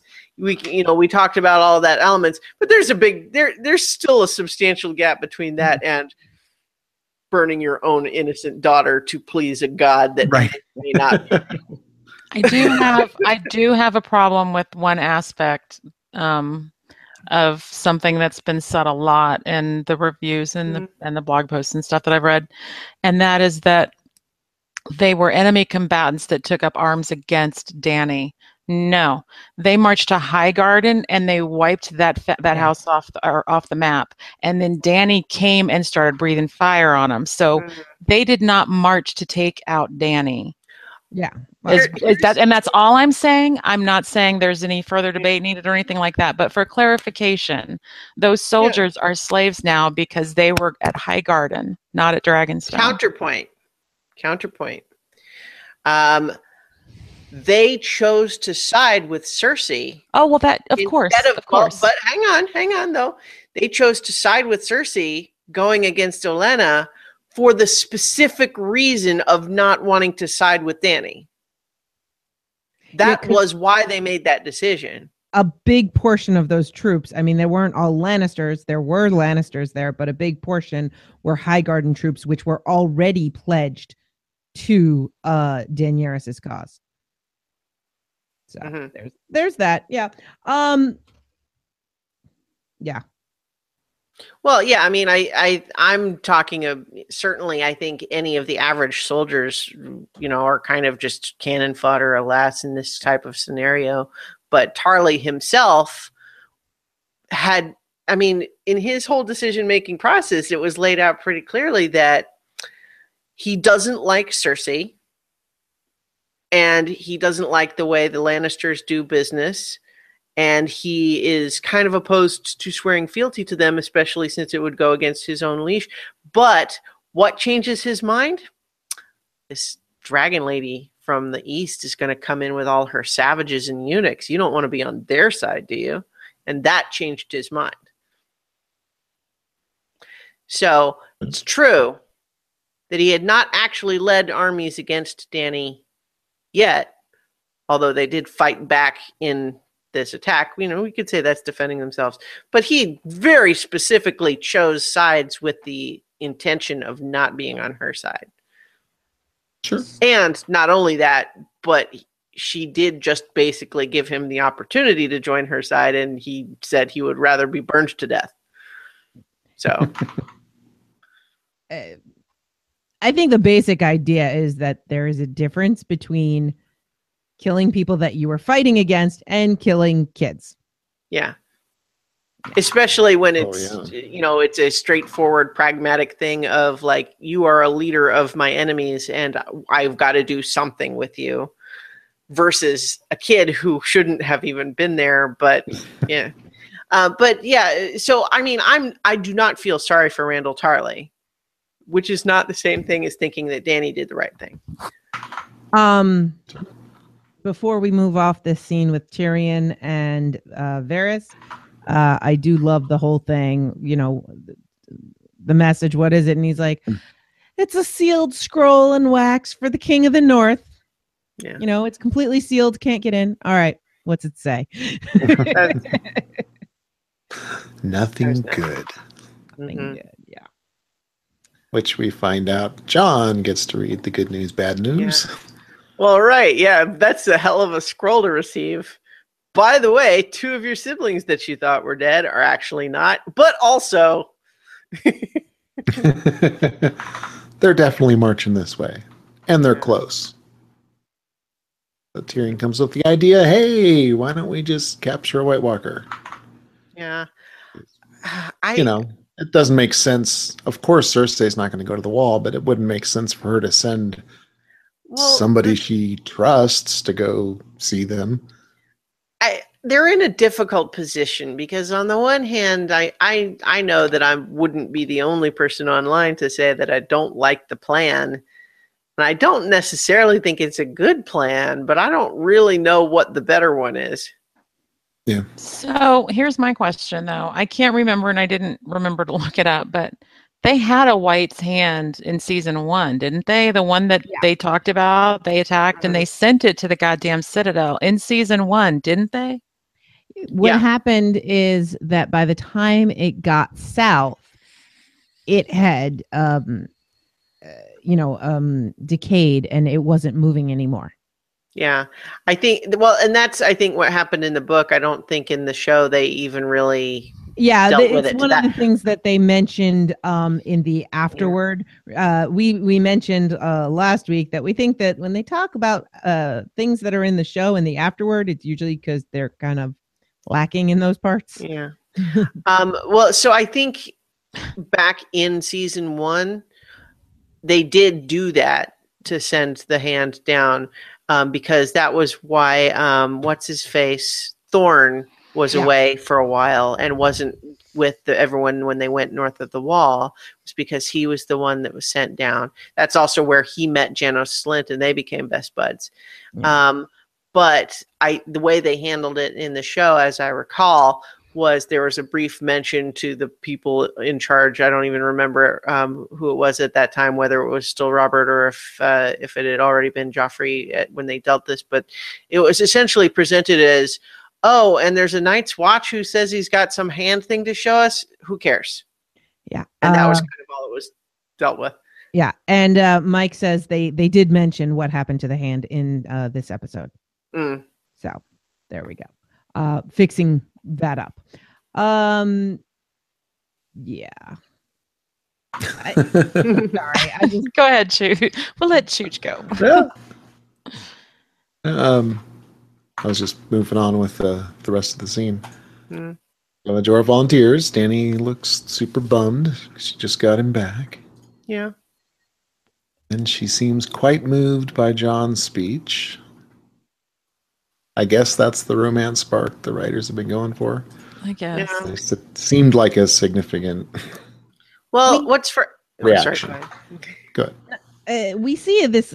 I wrote this down later on, but um, the only real spark that I am seeing with Dany and Jon, and um, the one thing that I can see on Dany's side is I think she could be interested in Jon because he is the only man that is not trying to bed or wed her in her entire life.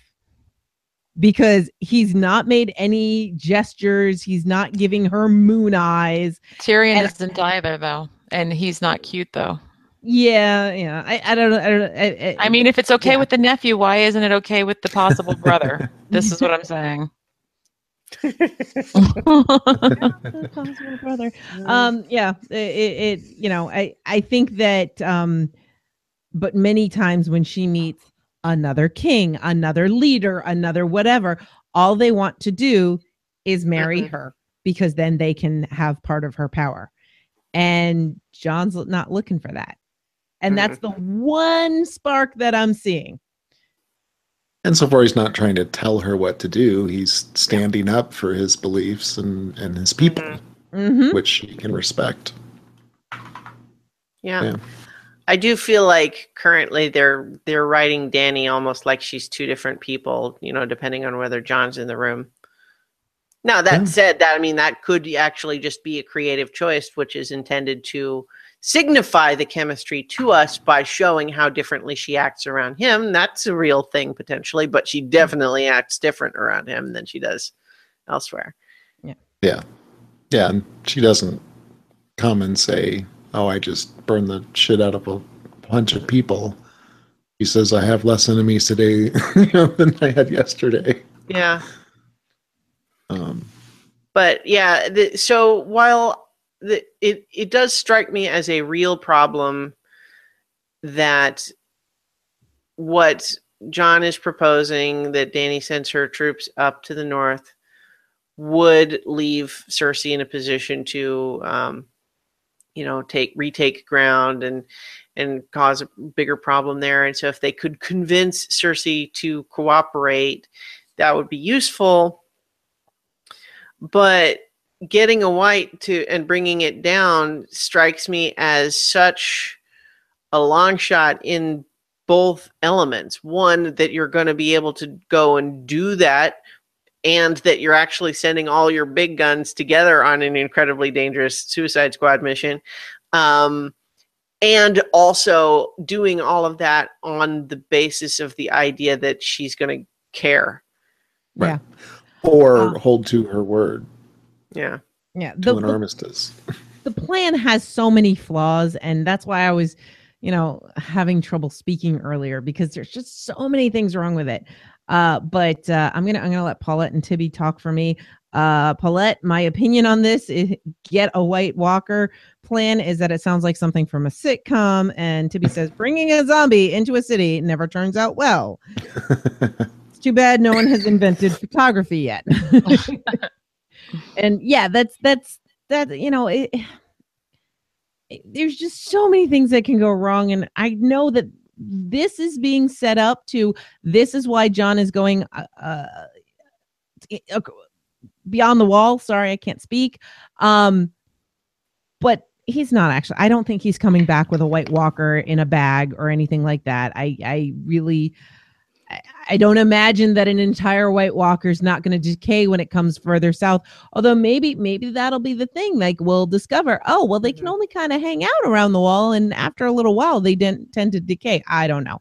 I just whatever. I'm I'm trying not.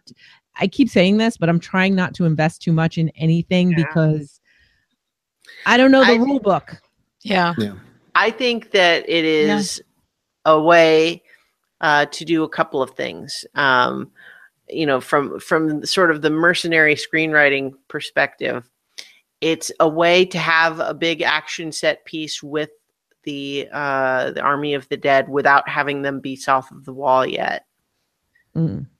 and it is a way to put characters we like in jeopardy it is a way to put characters we like in unusual combinations that we wouldn't expect um, it is potentially a way to uh, give us some uh, drama by killing off a character we like or two um, and uh, uh, it's all of that is the re- you know justification for the mission but then the larger element, I think, that what we're setting up here is the idea that Cersei is going to meet with Dany and something could happen there.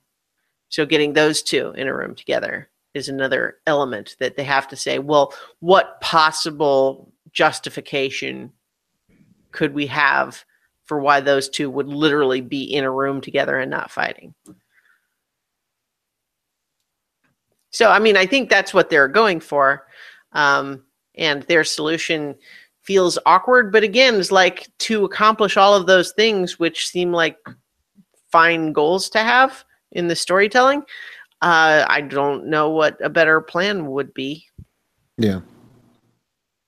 Yeah, they don't have many options. hmm You ready to move on? Mhm. Head north to Winterfell, where the northern lords are pissed off that Jon left. yeah I can't imagine how long they've been complaining.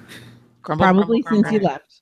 Right? Grumble, grumble. yeah well they complained when he said he was leaving Yeah. you know it's like they Right. said at the time that they were not happy Sure. about Yeah. that. So, um, so yeah, that uh, it it makes perfect sense to me, and I am hoping, hoping, hoping, hoping that Arya is not falling for what's going on here, Mm.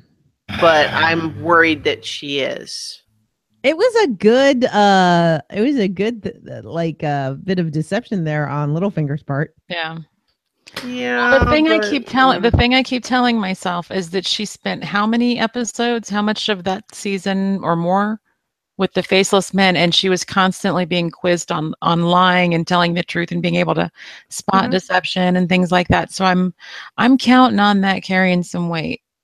yeah. So you're actually jumping knows. ahead, but we can combine these scenes if we Mhm. want.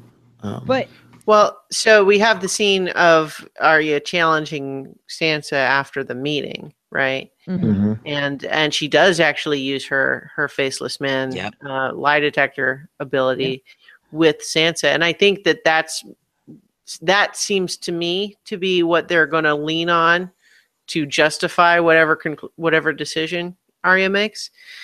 But and and we can see that and it makes sense that we could imagine that Sansa's got some dark thoughts where she is kind of thinking what if Jon never comes back? I mean, I have to be prepared for that eventuality, right? And I don't know, maybe parts of that don't sound so bad. And mm, I don't know, you know, I mean, it's not that I don't want him to come back. It's just that if he didn't, then that puts me in a good situation. And and so, like, Arya is kind of saying, "Of course, you're having those thoughts."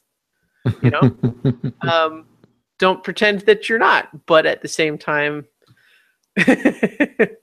um, I, yeah. So I, I'm I'm stuck on a detail that's from later. But if so, if you guys want to, uh, yeah, well, about this, and this scene kind of bugged me, um, just in that, you know, they're they're pushing for their you know, obviously Baelish and the plot is pushing for there to be a wedge, but Mhm. it seems the plutonium is pushing for a wedge too because yeah, I don't know. In, in a way, it seemed to fall back on sibling rivalry a little bit, Mhm. but you know, you always like the nice things or whatever because they make you feel better than everybody else.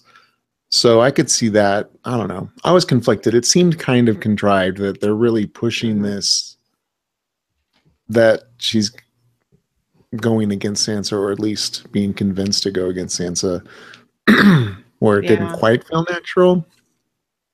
I so one of the things I I actually like that there was a little bit of this uh animosity because Sansa and Arya always had that animosity. Yes, exactly. And That's for them default. to just be not fighting and not having any conflict, I think would be more suspicious. Yeah.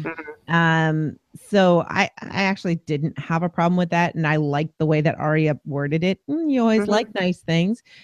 You don't want people to think you do, but you do. And I thought that that was I don't know. It felt very natural to me. Um, Yeah. As as a and sister Sansa with did invite sisters. it. See what's on your mind, right? Don't Yeah. Right. just Well, and well, of course, I mean, but that was prompted by Arya being totally passive aggressive about it. Really. Um, I Um, think the thing that helps them with their trying to convince us that there's animosity there and that, you know, Arya is going to fall for Li- Littlefinger's obvious little plot, um, obvious to us, is that Arya was in the tent with Tywin, or not the tent, but she was at Harrenhal as the cupbearer for Tywin and saw Littlefinger there. And she knows that the Littlefinger conspired against her family. And Mhm. so I think I the fact forgot that she met him there. yeah, yeah. And there's a question of whether or not, like some people say that when he saw her, he recognized her but decided to keep his mouth shut. And other people think that he just didn't recognize her because she was going as a boy I, re- I remember we debated that because there was a bit of Yep. her deli- deliberately saying, "Oh shoot, he might recognize me." yeah. Did he? He kind of Yeah. gives her a double take, but it Yeah. wasn't clear. Yeah, it wasn't clear. And Yeah, so she she does not trust him. She doesn't want anything to do with him. And the fact that he is Mhm. there whispering in Sansa's ear 24/7, that's not going to make her feel warm and fuzzy at all about what Sansa's Oh, motives are. Because she hasn't right. said to Arya, I know what, like, she hasn't clarified with Arya the way she has with Brienne that I know exactly what he wants and I'm watching him, kind of a thing that she had Yeah. done a couple episodes ago. So I don't think Arya knows. Although um, she did when Arya was right there with Bran when it was the first scene with them reunited, where Bran talked about he got the dagger and Sansa Right. was immediately like, "Oh, he wouldn't have given that to you without wanting Unless he something." in wanted- return." That's Um, true. That's true. Um, so Paulette says, uh, it's so obviously a double cross that it might be set up for a double double cross that Yeah. leads to Littlefinger's downfall or not. Who knows? Uh, Yeah. That's what I'd like to see. That's what I'd like to see as Well, well. Right, we'll here, here's the this is this is a crossroads for this show right? This is a turning point example of is it going to tell the kind of story that it used to tell or is it going to tell the kind of story that it seems like it's starting to tell? One is the way where it subverts the genre trope which is that we want these characters to get along and be united against the bad people mm-hmm. and and to have Littlefinger get his comeuppance and so on um, which I I say that way as though it's not what I would prefer, because obviously that's kind of what I want to have happen. But it is the more Of sort of conventional uh, wish fulfillment type of story, right? As opposed to subverting the trope, which would be to say, what if the Starks just fall apart all over again and it's all down to Arya is unable to let go of her adolescent sibling rivalry because due to all the trauma she has suffered in the intervening years she has never emotionally processed past all of that. She has repressed all of her emotions since then. And so now that she is opening herself up even a little bit it's just returning back to old patterns. And so she is going to end up forming a wedge with sansa and everything's going to fall apart as a result. Like that's the sort of story that i feel like would have happened in the show that we had during seasons three and four, right? So, can we talk about what was written on the scroll? Yeah. Sure. So, uh, I don't know if you guys caught what was on the scroll, but uh, it Yep. is it is not a fake scroll. It's Right. the scroll that Cersei made Sansa write Mhm. Mhm. way back in like season one. Yeah. Yeah. Where it's Sansa's hand saying, My father was a traitor. He tried to steal the throne. Joffrey's being good, yada yada yada. Yeah. Um, and that that is the scroll. I when she was following him around, I I did didn't suspect anything and I thought it was oh this is this is something that he sent during the whole stabbing thing, you know, the the attempted suicide, the cat's paw dagger thing. Um and I thought he was trying to get rid of one of those and then Yeah. it was a, oh no no this is this is something that might look damning to Sansa and I think what will determine whether or not this double double cross happens or if Arya is convinced is if Arya can tell if her sister is lying in the scroll originally. Right. And I think that'll be the test. And I don't know that she will because it's very different to read a lie in hand Mhm. But she grew up. read a. Well, But okay, they grew but- up in school together, so that if anybody would be able to detect that, it would be a sibling because they had tutoring together and stuff. So that's Well, an interesting like theory. I don't, I don't know that it's a matter of being able to like use lie detector abilities on the scroll so much as Yeah. if they ever actually talk about it, all Sansa has to say is, "I was a hostage to a monster, and they made me write that against my will," Yeah. which is true. I I'm well, I'll be I totally agree with you, but I'm Yeah. I think it's interesting. I think Nettie's aspect is interesting as well because Mhm. she would probably have some tells that she would be able to pick up on. So I think that would Right. lead credence to it. So I think that Littlefinger, if it works out the way we all hope it works out, Littlefinger kind of damned himself because he put the evidence in Arya's hand that she was being used by Cersei at that time. But if it if it doesn't work out the way that we want it to and she is fooled by it, I can see her not asking Sansa about it. If she believes it, I can see her not asking Sansa. Well, So, yeah, because aren't we also led to believe that they haven't ever really shared their stories yet? They seem kind of like unknowing about what the others have been up to. Like But, you would like- think that that's something if they had sat down and had a sister catch-up meeting that she would have said, "Oh my god, it was so horrible." They even made me send a letter to. I mean, that seems like the thing that would mm-hmm. come out in a late night sister session, but they've never been normal sisters, I guess. and they're not really forthcoming. See, here's here's what I don't like about this as a story development though, and it's not just worry that oh no, Arya might fall for it and and be fooled and go against Sansa because I would I would you know I don't want that to happen and I'd be disappointed and think that that's not good writing just because even with their various motivations that there's just too obvious a very clear and present explanation for why she would write that letter, especially since they previously had the conversation of, did you actually kill Joffrey like it was rumored? And she says, no, but I wish I had. And if Yeah. she's definitely able to use her lie detecting ability then, right? And that's 100% true. And so, uh, like, it to my mind, I cannot possibly imagine Arya actually being fooled by that. So, Mm. as long as she's not actually fooled by that, okay. If she is, I'll be very disappointed in the writing. But the other element of that is what exactly is Littlefinger trying to accomplish here? He's trying to turn art. I mean, he supports Sansa. He wants Sansa to be with him. He want Sansa is the one he's trying to keep in power and be impressed with him and pleased with him. why would he try to turn Arya further against her? So that he can maintain more he his alleged control over Sansa. If Arya and Bran are there, like when Jon was there, it's going to keep Sansa thinking of Sansa or whatever, thinking like about you know the Starks and the family line. And if it's just Littlefinger, Littlefinger's focusing the whole thing. At least in my point of view, his his constant beat have been yes, but the troops, my troops are for you. Those Mm. troops are for Jon. Those troops are for so and so. Those troops, for, I'm here for you, and no one is giving you. He's like feeding her ego, and we're supposed to believe that she's not falling for it. But in order for that to work, that kind of Svengali bullshit, he needs to be the only like really solid voice in her ear. And Mhm. so driving a wedge between her and her siblings only benefits Baelish. I love what Tibby, Tibby says in the chat. Typical abuser behavior, isolating the victim from the family.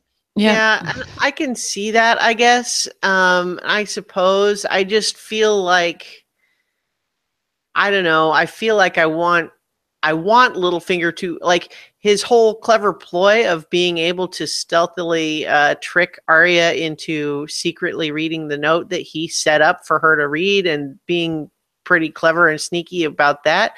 I feel like I want his plan to be more clever than this Mm. because I, I just feel like it's one thing to say he does want Sansa to feel like he is the only one she can rely on because everyone else is turning against her. But I feel like he is he watched Arya be an incredibly expert fighter and seemed impressed by that. He's aware of growing tension already, and maybe he's trying to exacerbate that. But like Arya, like to the extent that he knows the d- actual dynamic here, Arya is already very much a supporter of Jon. And so if he's going to try to drive the wedge, it's only going to strengthen Jon's side. Mhm. I have a thought. I have a thought. Uh, so this this scroll is it's we've decided it's really hard to believe that Arya is going to fall for it and it's going to make her hate her sister. What if he did that so that the whole sneaking it around and hiding it thing was all Baelish wanted Sansa to hear so that when she confronts him, he's like, Well, I didn't want anyone to find that damning evidence because I knew you were forced to write it. And it's like all about him proving that he's an ally. And so he's not bragging, he's Hmm. forcing it to come out. I definitely think it's step one of a plan. I think it's, It's a, definitely Yeah. step one. of a Well, I think it's a legitimate, le, le, legitimate breadcrumb, and it could be like part one of a trap. You know that like he got that he set the hook or he laid the bait, set the hook kind of thing. Well, and I guess the goal is, uh, now that I think about it, the goal is probably. Us coughing over there. Uh, the goal is probably to try to exacerbate the feelings of discomfort that Sansa is feeling about Arya. And isn't it weird how she can fight and she acts strange now and she talks about killing people? Like, maybe you should send her away. Hmm, maybe and she should go to the wall. Hmm. Yeah, so trying to get Arya to leave it might be the goal. And Okay. so I guess I can see that, but it just, you know, and I know that his whole thing like it's not like he has ever really been as much of a master planner as he thinks he is. Um and I know chaos is the ladder is kind of his whole thing, but I don't know, this just felt like a weird sort of flailing maneuver to me. So I don't know. I I Yeah. was kind of like I thought that the scroll was going to be something different that wasn't such an obviously transparent Yeah. thing.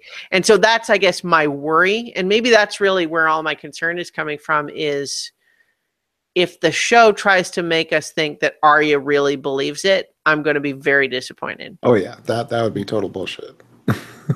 Yeah. Yeah. Okay, anything else there? Move on. To uh, King's Landing.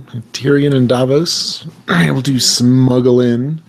Yeah. All right. So those of you who weren't spoiled, did uh you know what his business in Flea Bottom was? Nope. I didn't until when we cut away from Tyrion and Jaime and we see blacksmithing. I That's when I knew. immediately gasped and I said, "No!" I went, Yep. Gendry, oh my god. Yeah, so I did guess before we saw him, but I not until we cut away to that scene where he's Yeah. going to the blacksmith shop. Same. Yeah, It never occurred to me. I don't know why it didn't occur to me, but I was like, Yeah. what's he doing? Yeah, I Yeah. did not. And s- oh my god. so that's a perfect example of something where I feel like the show is doing a lot of fan servicey sort of plot contrivance stuff in order to make fans happy, like that sort with an intent of making fans happy is I guess what I should say. But this this is an example of one that was entirely successful in my opinion. And I was more than happy and I loved every minute of it. And Yes. I I yep, I'm ready to go. Let's go. I've been waiting for you. and, Thought you might still be rowing. and I love that tip of the hat to all the fan theories. That's what mm-hmm. everybody has said. Yep, I wrote everybody. it down. I wrote that down. I absolutely squeed at that Yeah. because it was Yeah, Oh, they are listening to the fans. They are listening to the Oh, yeah. fans. It's so adorable. I just, I just like why can't, why couldn't we get that kind of back and forth and chemistry with Dany and Jon? It's Davos and Gendry, and it was just like, oh, Davos is together. amazing. It's because Yeah. Davos is Yeah. amazing. That's But why. Dany's amazing. Jon's amazing. Yeah, Maybe No, they're just not Davos has great together. chemistry with mm. everyone. He has great Yeah. chemistry with everyone. He really does. He's the best. Well, and here's the thing is that like this is not a criticism from me to Emilia Clarke, the actress playing Dany, Mm. but the way they are writing Dany this season makes Yeah. it difficult for her to have chemistry with anyone because Yeah. they're telling her you are the ice queen unless you are the slightly awkward ice queen. Right. Yeah. You get to smile at at um uh Jorah. That's it. Yeah. Right. And make sure your eyes are really Oh. big and wet looking. You know, we didn't really talk about it last week, but the bit with Missandei where she's kind of like things happened, like that that was like the most alive we've seen her this whole season. it's so true. That is so. It's kind of yeah, yeah. That's true. That was a great scene. Oh, Like I like Daenerys in the aggregate. yeah. She's not been especially likable this season. Yeah. Um, so with Jaime and uh, Tyrion. but let's. I was very- Oh, sorry. Hold on. We um. Keep uh, us straight, back choose. well, so yeah, so um, the other little kind of notes that um, he was packed and ready, basically, and Mm. he prefers a hammer, which makes sense because he's a Mhm. smith. But As as daddy- Mike says, hashtag Baratheon. Yeah. Wait, wait, wait, Chooch, what were you saying? The daddy preferred the warhammer, Yeah. Yep. uh, which And he uh, may not have even known, or probably didn't know. Mm. oh, I think everyone knew. That was in Uh, Robert songs. was yeah. Robert. Well, was and, known. and he he says later he talks specifically about your dad and my dad were supposed to be friends. That sounds like he knows knows the stories. and as Paulette pointed out, uh, that hammer has a stag on it, no less. Oh wow, really I didn't notice that at I all, did but that is an awesome Yeah, me detail. interesting. Um, so this made me think uh, when we find Gendry. So there is a list of other forgotten characters, um, which Gendry for a long time for me was at the top of that list. Yes, Yeah. you, were, you teased me about this earlier. I want to hear it, Chooch. Give it to me now because you wouldn't tell me earlier. Well, and, and it's getting shorter, obviously, and there's a lot of, that I don't think are realistically going to come back. But Mm. uh, first on the top, we talked about a little bit. I think last week was uh, Ilyn Payne. Maybe it was the week Mm. before, Mhm. Mm. and I could see him coming back. Yeah. There's Kinvara, the Red Priestess, Yeah. Oh, right. um, which I don't know that we'll necessarily see. Oh, you know what though? I'm sorry. Go back. Um, Ilyn Payne has basically kind of been replaced by the Mountain at this point. Qyburn and the Mountain both, right? He kind of. I mean, they aren't really executing anyone. They're torturing people and leaving them in cells forever. Well, Ilyn Payne kind of eventually disappears off the stage, so to speak, in the books too, doesn't he? I mean, Uh, he, he becomes Jaime's training partner, which Bronn took over. that's the- right. Yeah, Mm. yeah. And that, Mhm. is I that the last that time we see him in the books? Well, no, he's been following Jaime around, but it's he's so- sort of a weird non-presence because he doesn't talk. So right. He just he when he laughs, the tongue Right. flaps, and it's that Yeah. Dude knows stuff though. He knows where all the bodies are buried. Mhm. he's basically just used as a sounding board for Jaime. Yes. Yeah. Wow. Gotcha. There's uh, Daario. He's hanging out. Yep. at Yep. Nessos. I don't think we ever see him again. I don't think so. Robin Arryn, Mm, which could I feel come like- into play. Yeah, he's got to show up again. We I, we we have to we have to pick up that thread at some point. Yeah, because last time we saw him was season six, and he was being mentored by one of the other families of the Vale, right? by the dude Yeah. who's at Winterfell now. Yeah. Oh, I half expect him to be killed by Littlefinger at some point. yeah. Yeah, right. But the whole the whole reason that any of the people of the Vale were following Littlefinger at all Yeah, was because he kind of had Robin in his pocket. Right. But at the same time, um, they that those same people seem to have switched their allegiance to Sansa at this point Yeah. anyway. So um, Littlefinger's kind of incidental at that point. And I mean, here's the thing, you know, just to go back to Littlefinger just briefly, Mhm. is um, I totally 100% buy that he is increasingly desperate because he is finding himself being made redundant in every possible way yep. um, and so that's bad for him and so he has got to do something and so i do like that he is gonna do something um, also just one note since we went back to this anyway um, mike points out Yep. the um, uh, that one element that i could be the detail that they return to later like if what they do is Arya pretends to fall for it, but then we get the reveal where she turns it around on Littlefinger and demonstrates how she knew that this that Sansa wouldn't have been being honest in this is the detail that the letter cre- you know had Sansa referring to Arya as her darling sister and Arya could just say Sansa would never say that if she was writing this with Yep. sincerity. Yep. Yep. Yep. And, so uh, I, I I can totally see that being a detail that can, comes back. Yeah. And and Mike says that uh, we have no idea what he was uh, talking to the the woman at the at the the woman the he, he gave something to a woman with a basket and and so there's something there that we don't have a direct connection I want there to be more to his plot because right now I don't think it's enough. Right.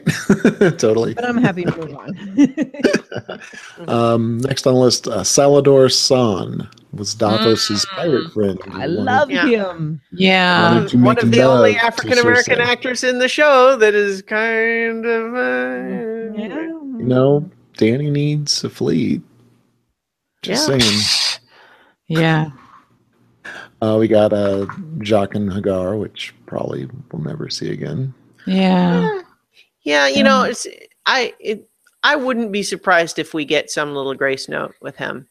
Just Mhm. because it's so easy for him to show up disguised as Yeah. anyone else, right? Yeah. Yeah. Yeah. Anyway, we'll see. Nod. Syrio, Although- Syrio, although he'll, he'll I up feel- as Syrio. We did get a nice conclusion to his relationship with Arya, though, when she left the House of Black and White. So I feel like we don't need to see him again. There's Mhm. not like a dangling Yeah. thread that needs to be resolved. Yeah. Agreed. I really hope you're wrong about Daario. I'm going to go back again. I'm going to miss him if we don't see him again. Really? All right. Yeah. No, you're allowed. I'm just. Uh, the- he was he was so oh no i'm not going to derail a conversation by pointing out that he was not on orphan black oh wait that's a No, he for another never show came shit He never came. Oh yeah. Um, Syrio, who's likely dead, and who Yeah. may have He's been Jaqen H'ghar. might have been him anyways, right? yeah And then there's Illyrio Mopatis and Pentos, who Yeah. popped up early and yeah, later, yeah. and he seems like just yeah he's just somebody needs a bed, so he pops up. Remind me when we had Tyrion going to Essos for the first time. Did we have him show up with Yeah. Illyrio again in We this in the show? I couldn't remember. him. I think they just mentioned that's where they were, but I don't think we actually Okay. saw him. Oh, all right. I can't But they were at his estate. Yeah, I thought we did. that's where the books and the show really start to blur because it's those middle seasons that you don't think of as Uh. often. Anyway, and last but not least, where's Sir Pounce? yeah. Oh, Sir Pounce. Oh, Oh no. Oh, Oh no, he jumped off the wall too. I yeah. See, I I I had the really the the sad thought that I was actually not going to say, which was that Tommen had him in his vest when he jumped. But Oh my uh, it's just you and me, buddy. Start. All right. So uh let's see we're Anyway, uh, uh, so we didn't talk about Jaime and, So- and Tyrion. or yeah, Tyrion, yeah. So, So- uh Bronn I was Tricks. totally excited. I was Yeah. totally excited that Bronn had the hookup.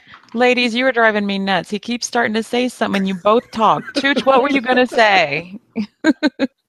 essentially introducing the scene, Bronn tricks Jaime into meeting with Tyrion, which is clearly why he couldn't be killed by a dragon. He had an important Right. link to make. I apologize for talking over you, but because we talked about Davos uh, and Gendry already, which happens after that scene, I Right. thought we might be skipping it. Gotcha. That's it. So. I have a slight Oh. delay. So I Oh, I don't mean to talk over people. It's just it's it's hard in the it was a really great contentious scene. You know, Mhm. Tyrion trying to kind of explain his case, like the dad was gonna kill me. He knew I was innocent, Mm-hmm. Mhm. and uh, and the Jaime's natural anger. Um. Mhm. uh, yeah. Um, overall, I thought it was really good. Yeah. Yeah, I agree. I I thought this was another perfect example of a scene that felt like it belongs more with the older tradition of the show, which is denying us the standard genre trope version of the scene where they're able to look past all of the stuff that's happened between them because we know they really love each other. And uh um where the stuff that has happened is actually like really big deal stuff that's important and makes a difference. And it's also he's not here to reconcile he's here for business so and it's Yeah. you know it's so but it's all very contentious and it actually falls into kind of the same theme with as with Sansa and Arya this idea that it's hard with family to not fall into those old sorts of patterns Hmm. But well, yeah. but I didn't think Arya's they ever had that kind of pattern. They were always seems to me they were always super super close and and supportive. It's snarky, though. because they were bouncing off Cersei. Yeah. but they never got to have any kind of resolution or closure to this stuff that happened True. Yeah. Yeah. I just love anytime Bronn and Tyrion are on screen together, even if they're not, re- they didn't say a word to each other.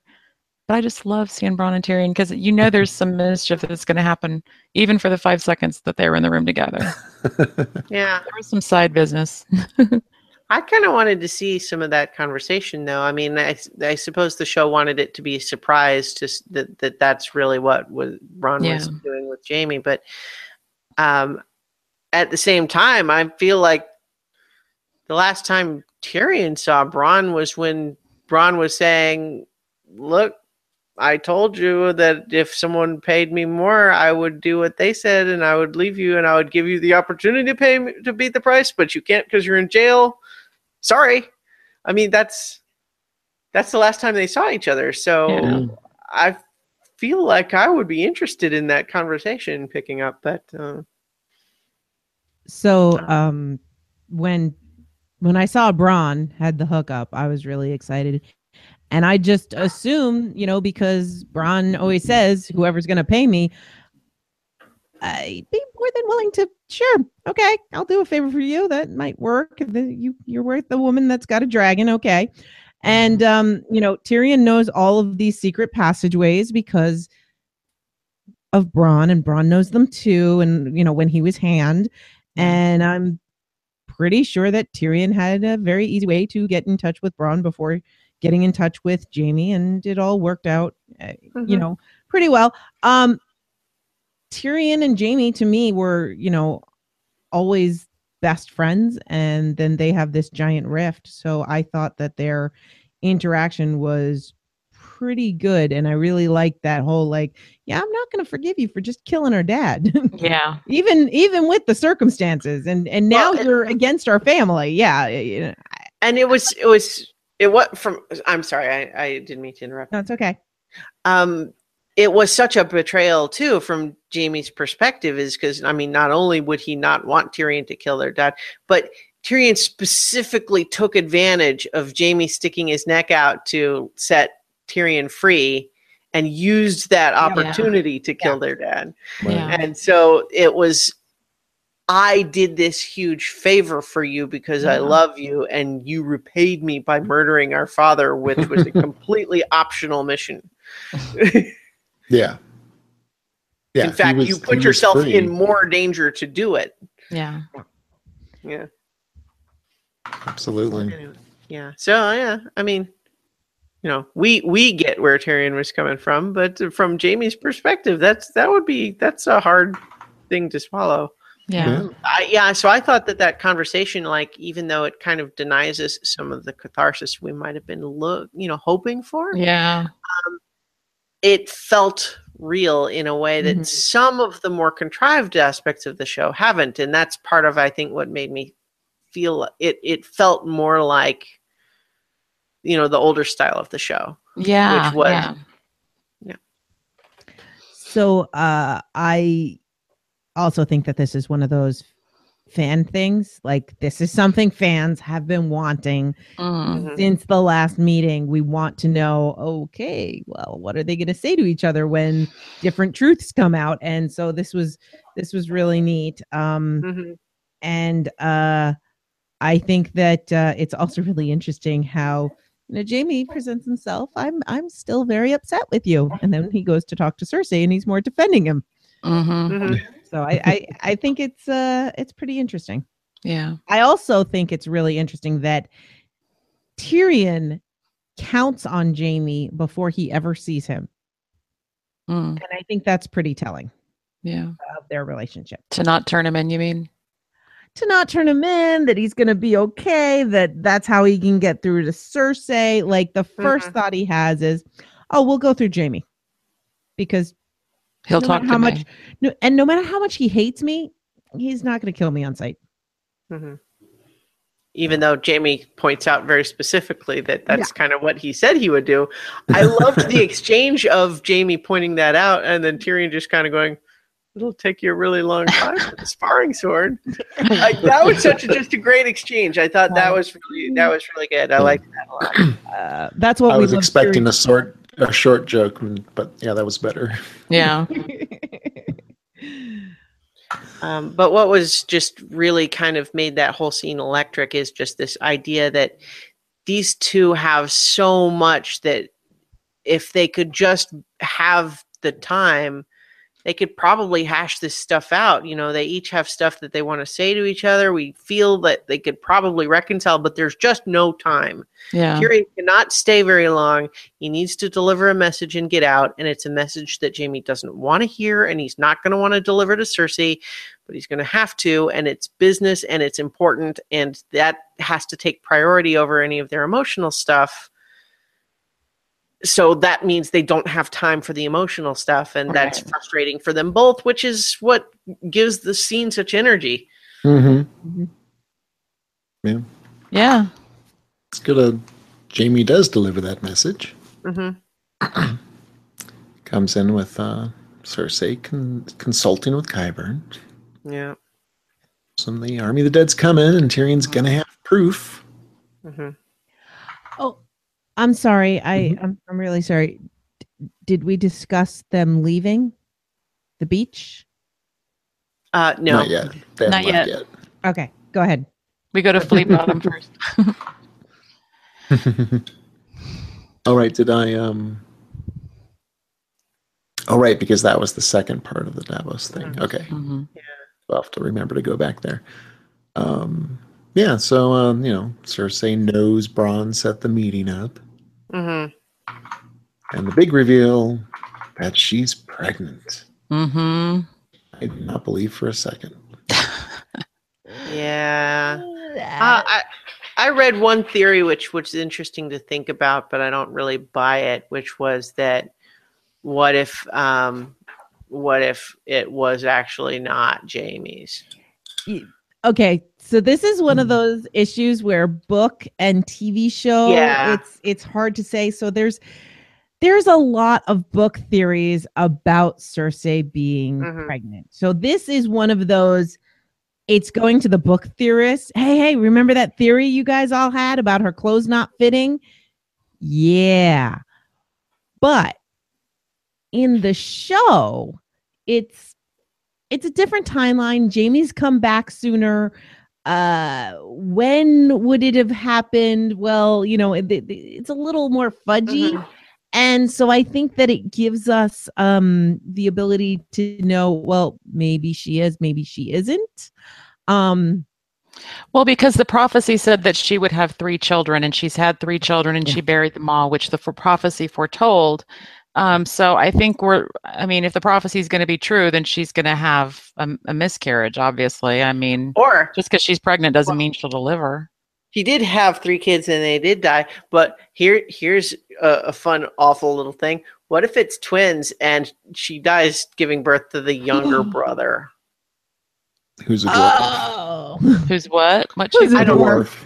a dwarf. I don't think that's what will happen. But um, I I Well, think yeah.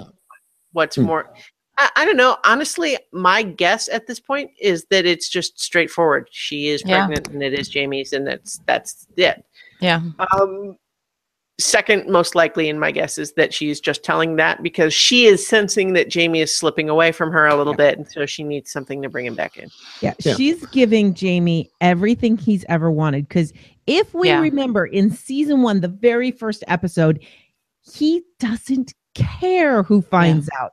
He wants to scream about them from the top of the rooftops. And Yep. she has everything to lose. And she's the one who's all about keeping it secret. Well, she's mm-hmm. gone through everything. She's lost everything she possibly could. And she's still on top. So she's at the point where she says, I had nothing left to lose. I don't care who knows.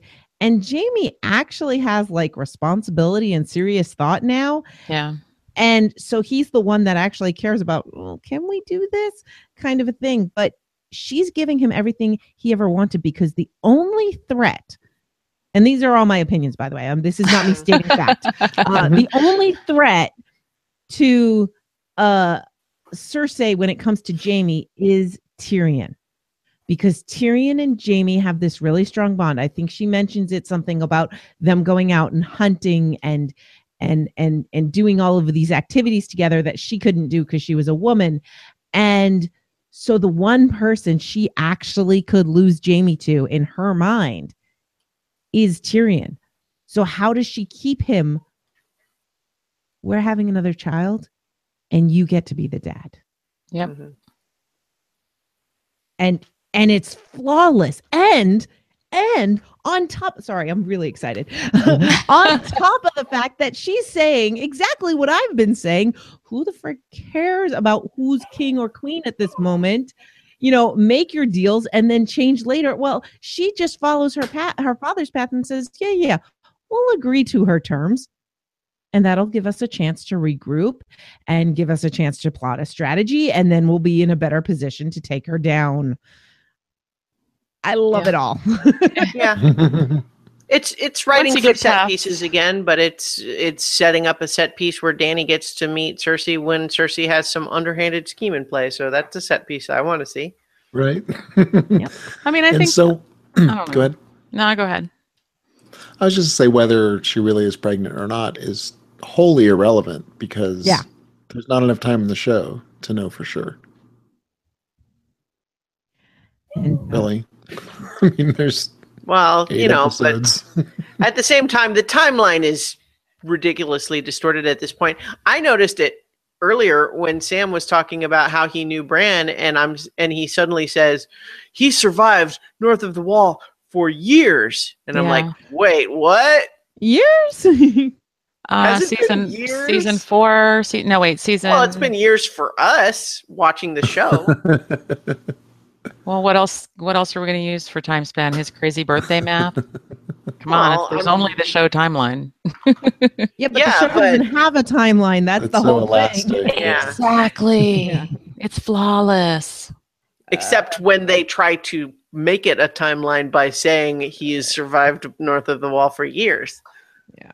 Because if we just think about the stuff that we've seen, uh, you know, it's like it's only been years because it happened to span, se- you know, TV show seasons, not because of the actual things that happened in that plot line. But he's grown so much. He's physically grown. So obviously, it's been years. You're a third eye.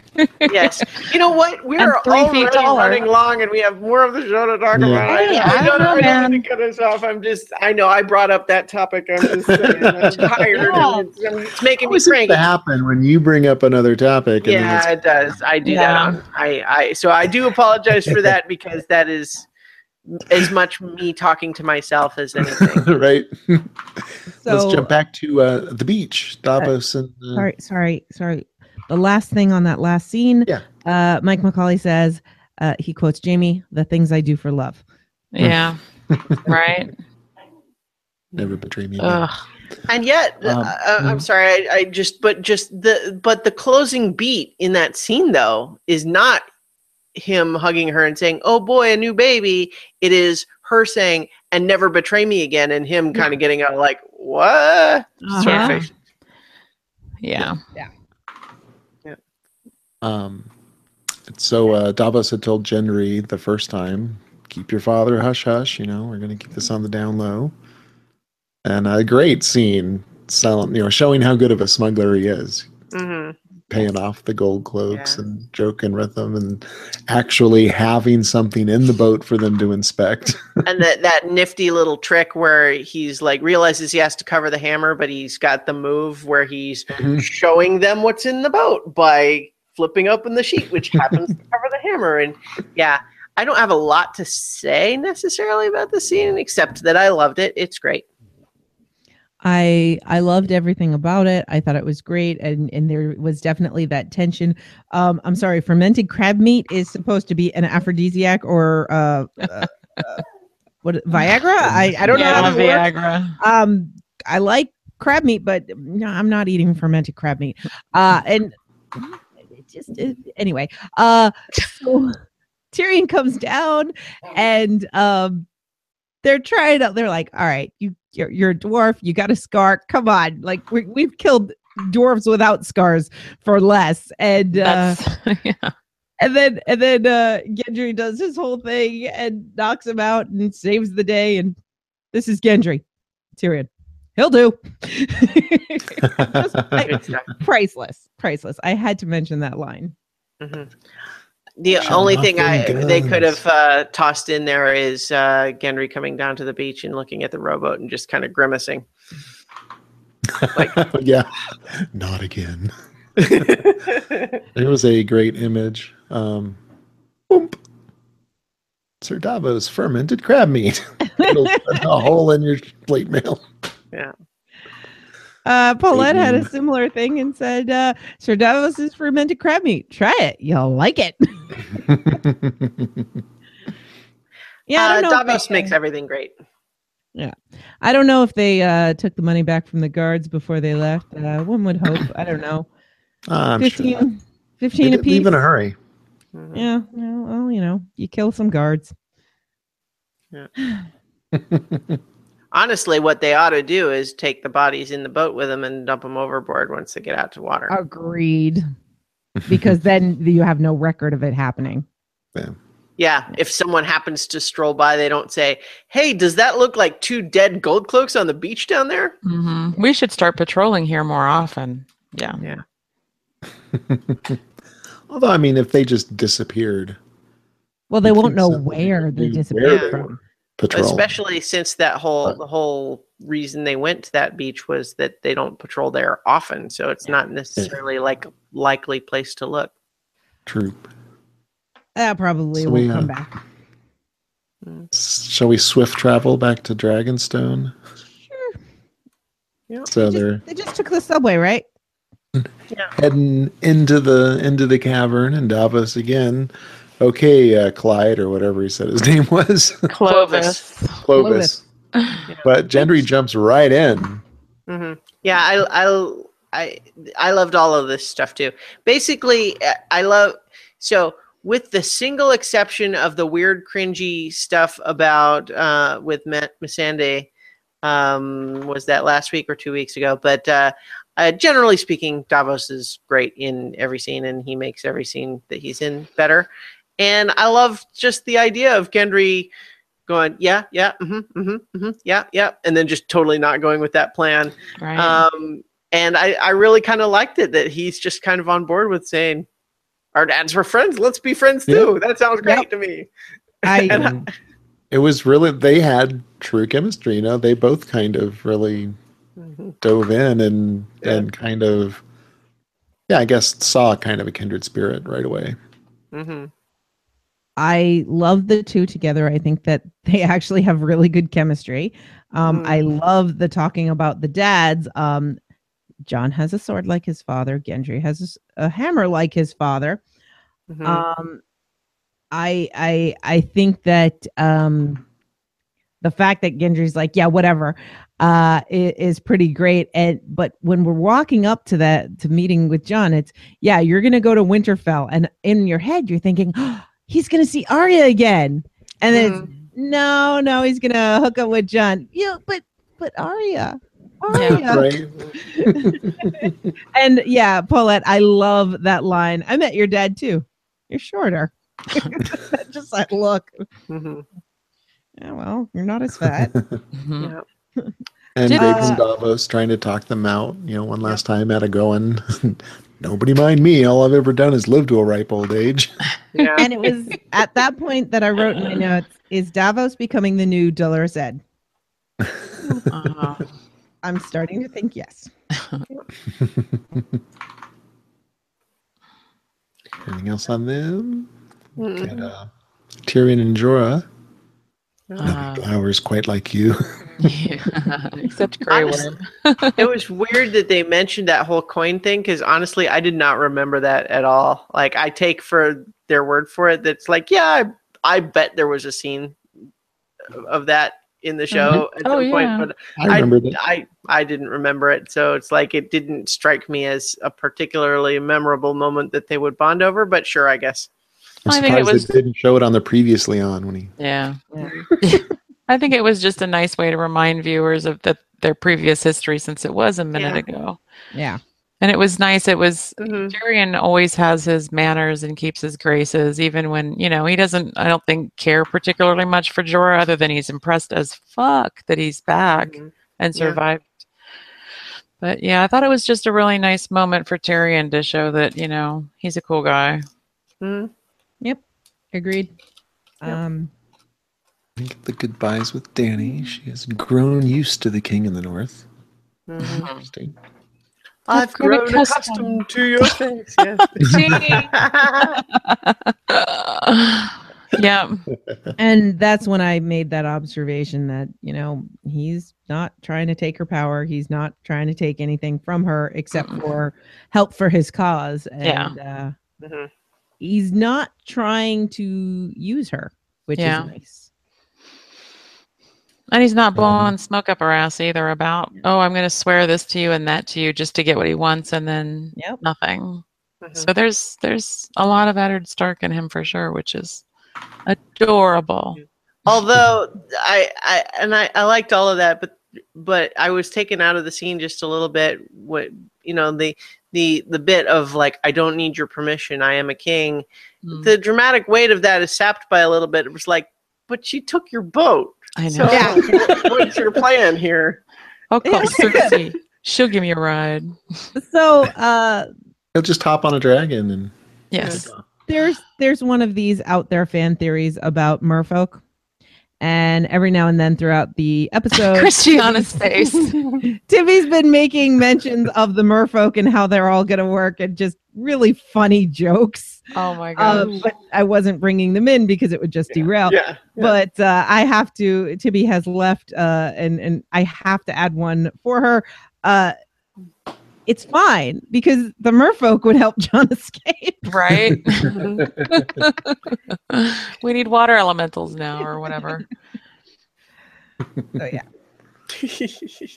Moving on. Hmm. Oh, so um, I actually have an audio drop of this uh, Oldtown scene when they're uh, studying Mm. their books. What are you looking at? Look how you. What does that look supposed to mean? I'm a piece of shit because I can't figure out a way for you to help. Ah, these are going to be. I'm sorry, these are going to be help. I should have looked at these pictures before. Ah, here's a good one of the tire marks. Before we get any farther away, we'll just shoot this from up in a tree. What's this on there? It's bullshit. Bullshit. That's great. Oh, Bullshit. What a clue. Why didn't I think of that? Thank you, Toot. I have been like, Cousin Vinny, they did my Cousin Vinny scene. They finally did the my Cousin Vinny scene. with Gilly and Sam. I've been waiting for this.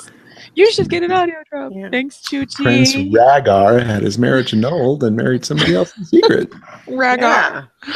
And Oh and gosh. and there's there's fifteen thousand some steps in this, isn't it? Right. and this many shits. No, that was that was the scene I honestly have been hoping for since they got to Oldtown, and she's been reading the books, praying for it. So uh, here's what's fun is that during the original viewing, um, this is the scene where I got up to use the bathroom and I missed the whole exchange. No, I rewatched. So No. basically, I started uh, like so. I, I figured like okay, well, I'm I'm kind of listening, but I can't hear everything that they're saying, and and I I I honestly heard when he interrupted her, Mhm. but I hadn't really oh, picked up on what she was saying until all of a sudden I'm looking on Twitter and people are saying, "Oh my gosh, I can't believe he interrupted her when he she was saying blah blah," and I'm like, "Wait, what?" oh, I'll rewatch it.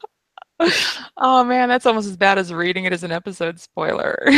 Oh, God, that's I.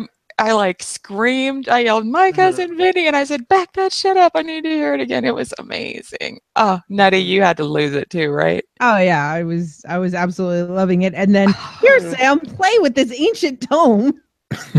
right. Yeah. Chew on this. Well, see, yeah, and I mean, obviously, what's such a big deal about this one, as it ties into that whole theory, is that it is not merely that Jon's parents aren't who we thought, but also that he's not even a bastard. And He we remember not. the scene earlier in this season where they made such a big deal about, oh, I'm a bastard, and Missandei is like, bastard, what's a bastard? Yeah. Oh my God.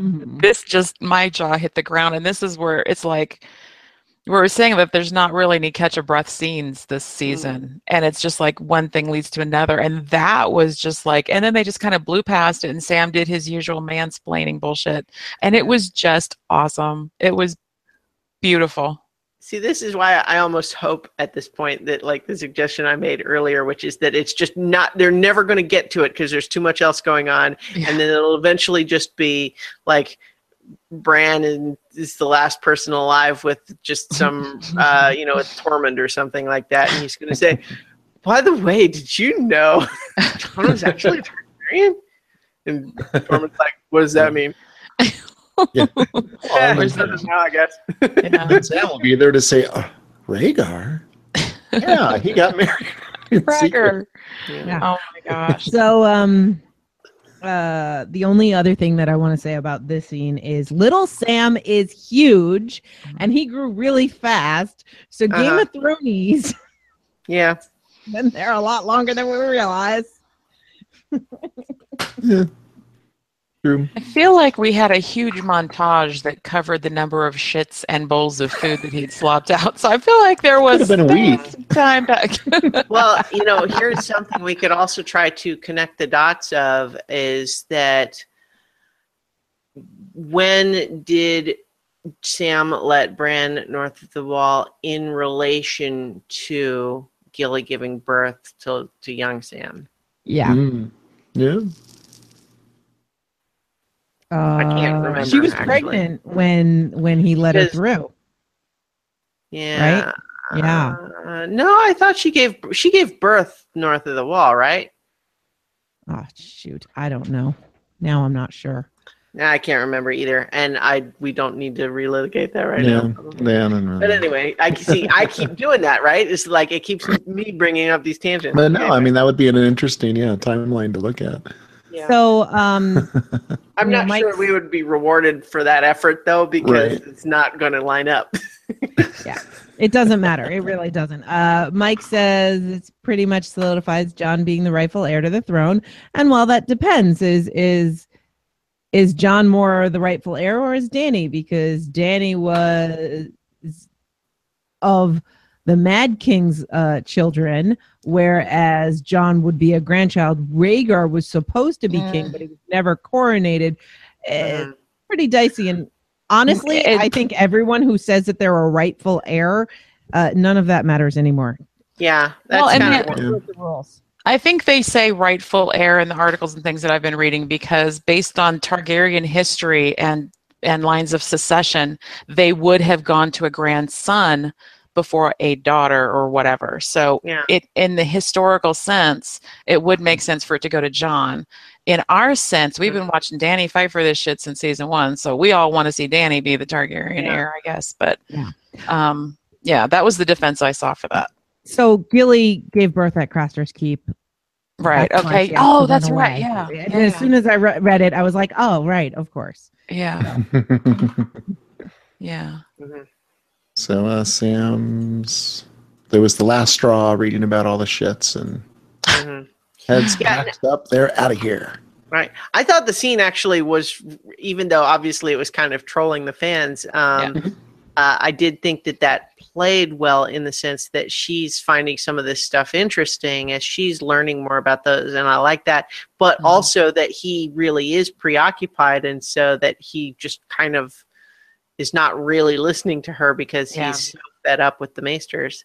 Although him breaking in and for one, it was a little bit irritating that at least the way they filmed it, it made it look like he was stealing books like almost at random, Yeah. just walking through the aisle, grand, grabbing random books. Now, I mean, I think that we can imagine that he actually knows what books are in there, and he's grabbing. He Yeah. is being more purposeful and not just grabbing random titles. But, um, but the the way they shot it didn't look like that. Um, but that, as far as we can tell, he's now leaving, still not knowing about his dad and brother. Yeah. Yep. Thanks, Yep. Archmaester, you dick. So Mhm. did he say where they're headed? Do we know where they're headed? Presume Winterfell, but Well, and it raises the question though of whether he would think to stop at Horn Hill. Would Yeah. he would he do that not knowing what was going on? I don't think so. Yeah. I mean, they stopped there on his way down, but that was with the idea that Gilly was going to stay there. So, Yeah, after that reception and stealing the sword, I think. Yeah. Yeah. well, that's true. After stealing the sword, he would probably Oh probably my not go god. back. He's a he's a serial like deserter. is. He's Oh my klepto. god. He 'Cause he- shows up at No, places but- and takes important things and then leaves. Tried, yeah, he, tried to is do it an the wall. adventurer. Yeah. Mhm. Yeah, yeah, He's yeah. got his magic sword. Yes. He's got the tomes of information. I Uh-uh. mean, Yeah. yeah. All right. I think he's Yeah. he's intending to go north and, and try to meet back up with Jon with the books Yeah. that he's got. Mhm. That makes sense. Yeah. So he'll be there next week. Yeah, yeah, yeah. Sounds right. Or or next season. Like- Who knows? I can't believe Yeah, he wasn't there at the end of the episode. Right, yeah, like the the next one will start with uh, them walking out into the snowstorm, and then he's like, "Wait, Jon, come, I'm coming too." You're like, "Sam, how did you get here so fast?" Oh, I don't know, you know, walked. Uh, Three months ago.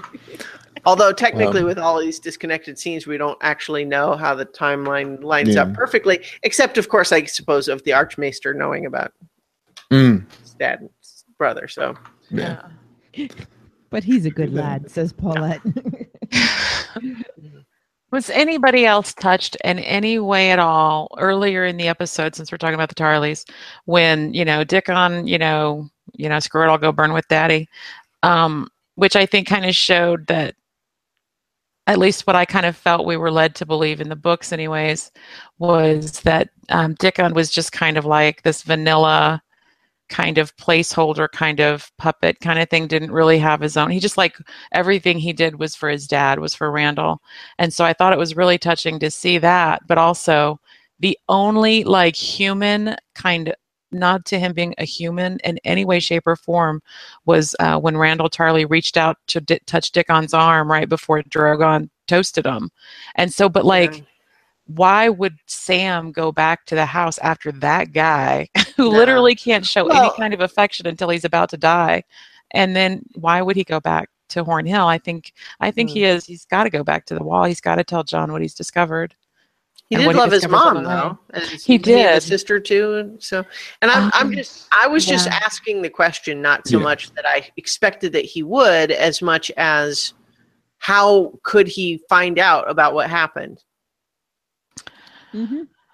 If they find a, a chatty innkeeper, maybe, but I don't even know if that would knows. Yeah, you know, there'd be a lot of rumors about people who got roasted, but I don't know they would Yeah. say it by name or yeah. people would know Especially, yeah, if they weren't right near Horn Hill, Mhm.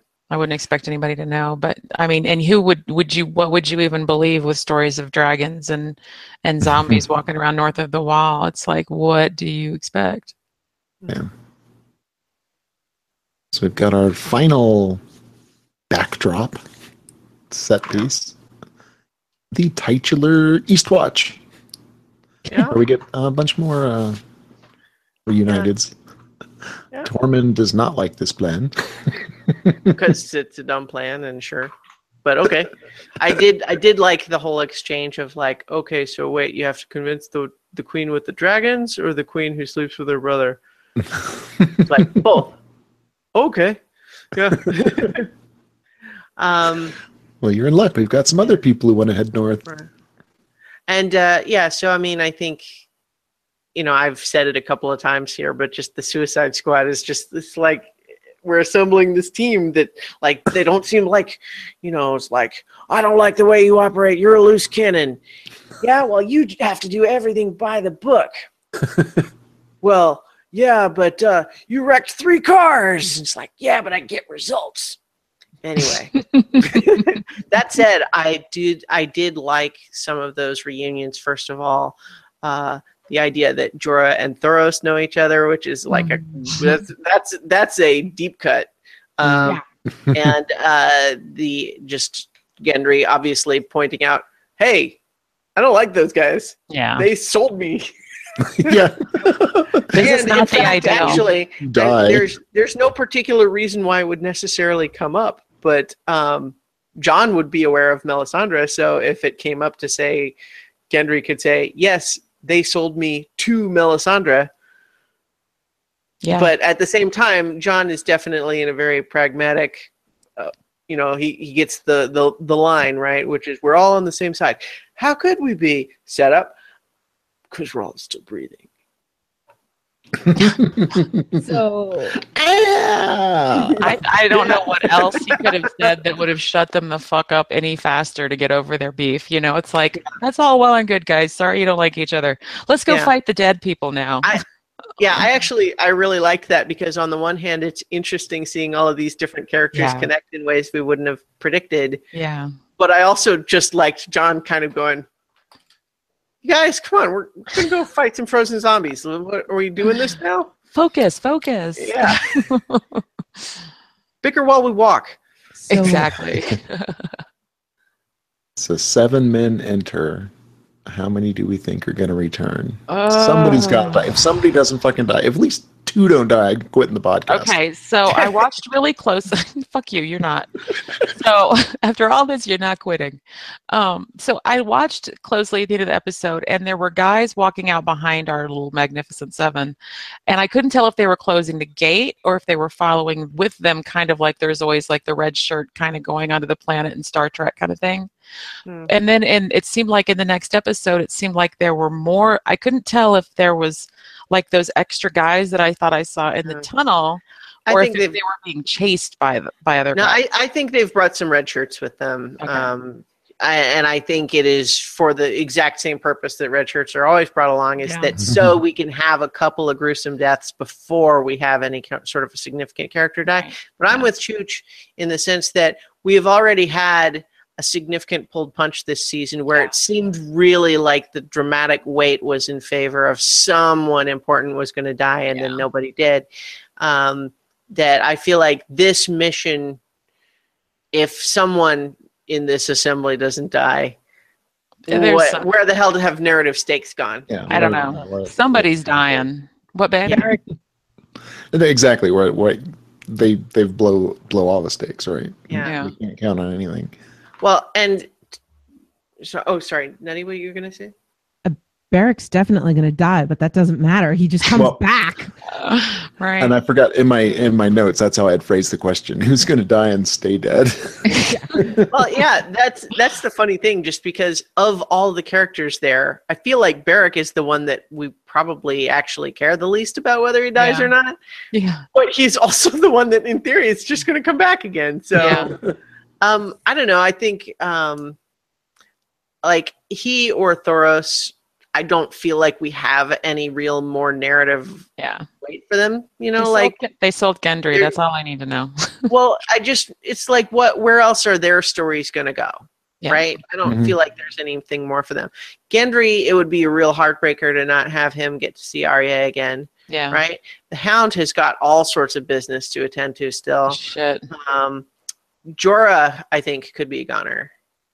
Yeah. Um because he got to say his farewells. Mm-hmm.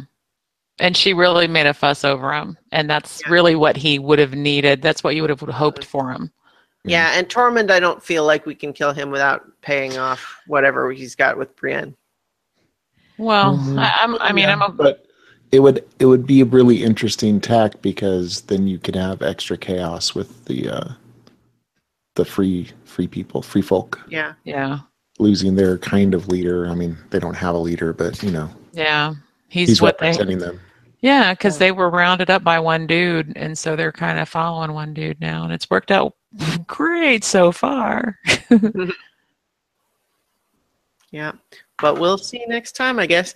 And I feel like next time we might finally get the action sequence that seemed promised by the fact that this episode was called Eastwatch right. and then had Eastwatch by the Sea in the credits.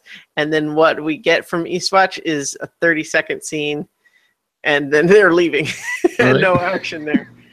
Um, which is, I mean, it's fine. I guess a lot of it did focus on the idea that there's a coming threat to Eastwatch, and a lot of Right. momentum Yeah, yeah. happened as a result.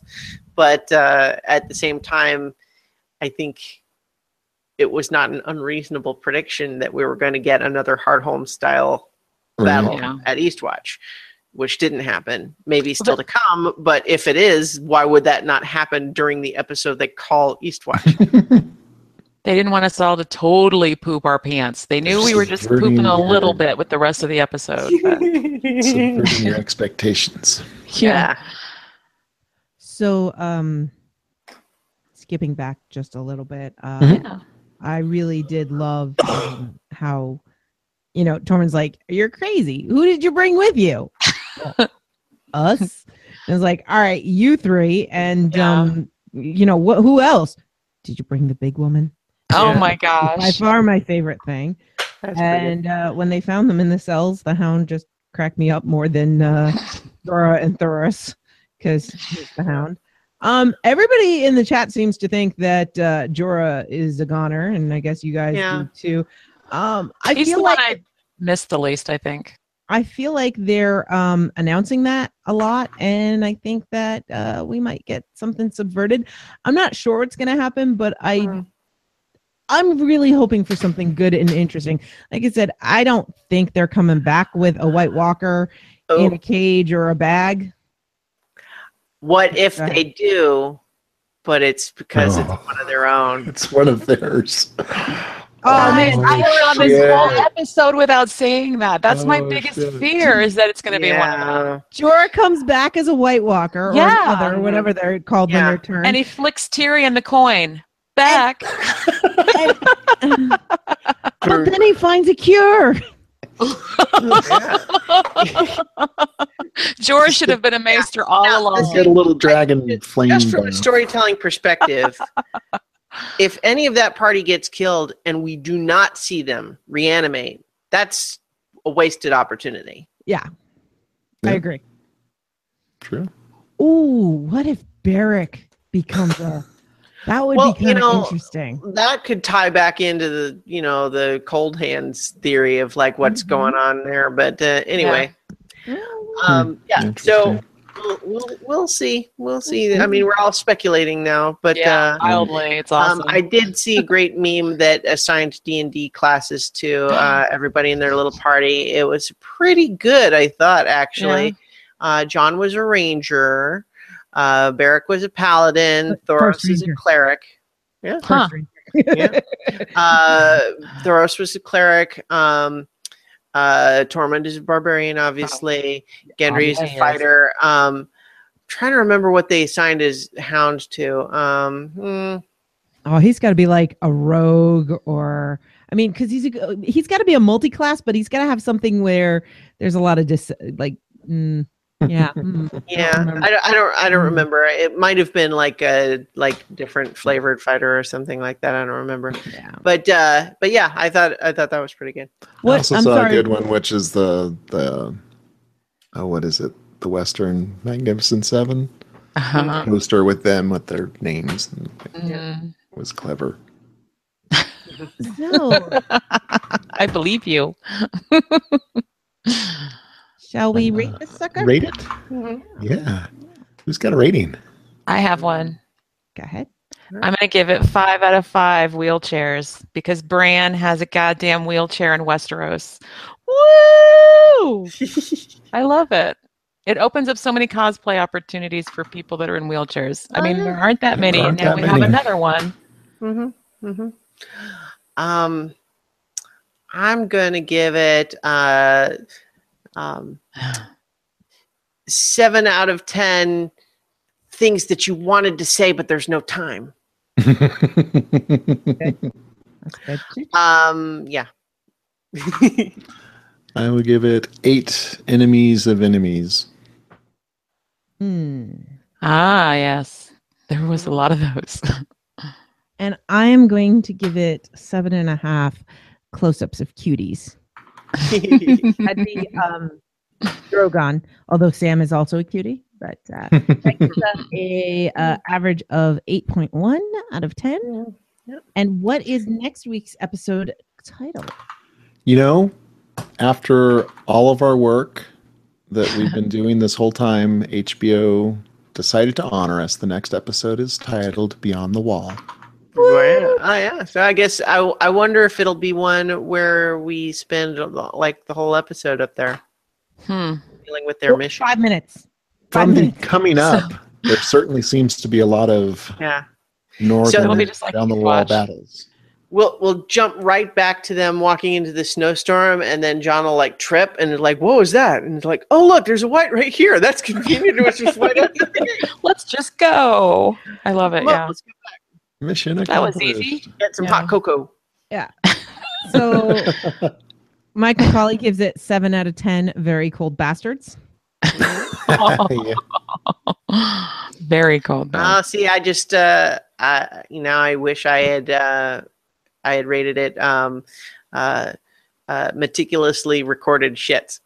That's a good one too. That's a good one. I would- Yeah.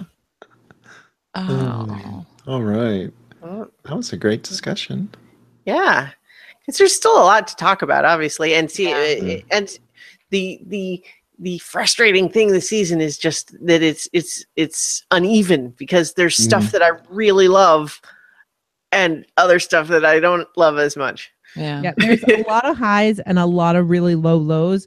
So those lows are are really affecting the highs for me. Yeah, But I'm digging this season. I'm having fun and I'm Well- actually kind of glad it's a shorter season. yeah. Well, just getting payoff to some of these things finally, stuff that's been slow slow burn for so long, and just some of these really fascinating character combinations that uh, you know. Who would have thought you'd have uh, Gendry meeting up with Beric Dondarrion again? my God.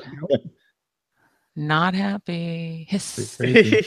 I forgot about the brothers until we saw them in that cell. Hmm. I, I had remembered mostly because I'm I care about the Hound. I, I don't care about Beric or Thoros very much, but uh, the Hound I wanted to because I wanted to know for first of all like all of these this whole group that's going north of the Yeah. you know the wall here.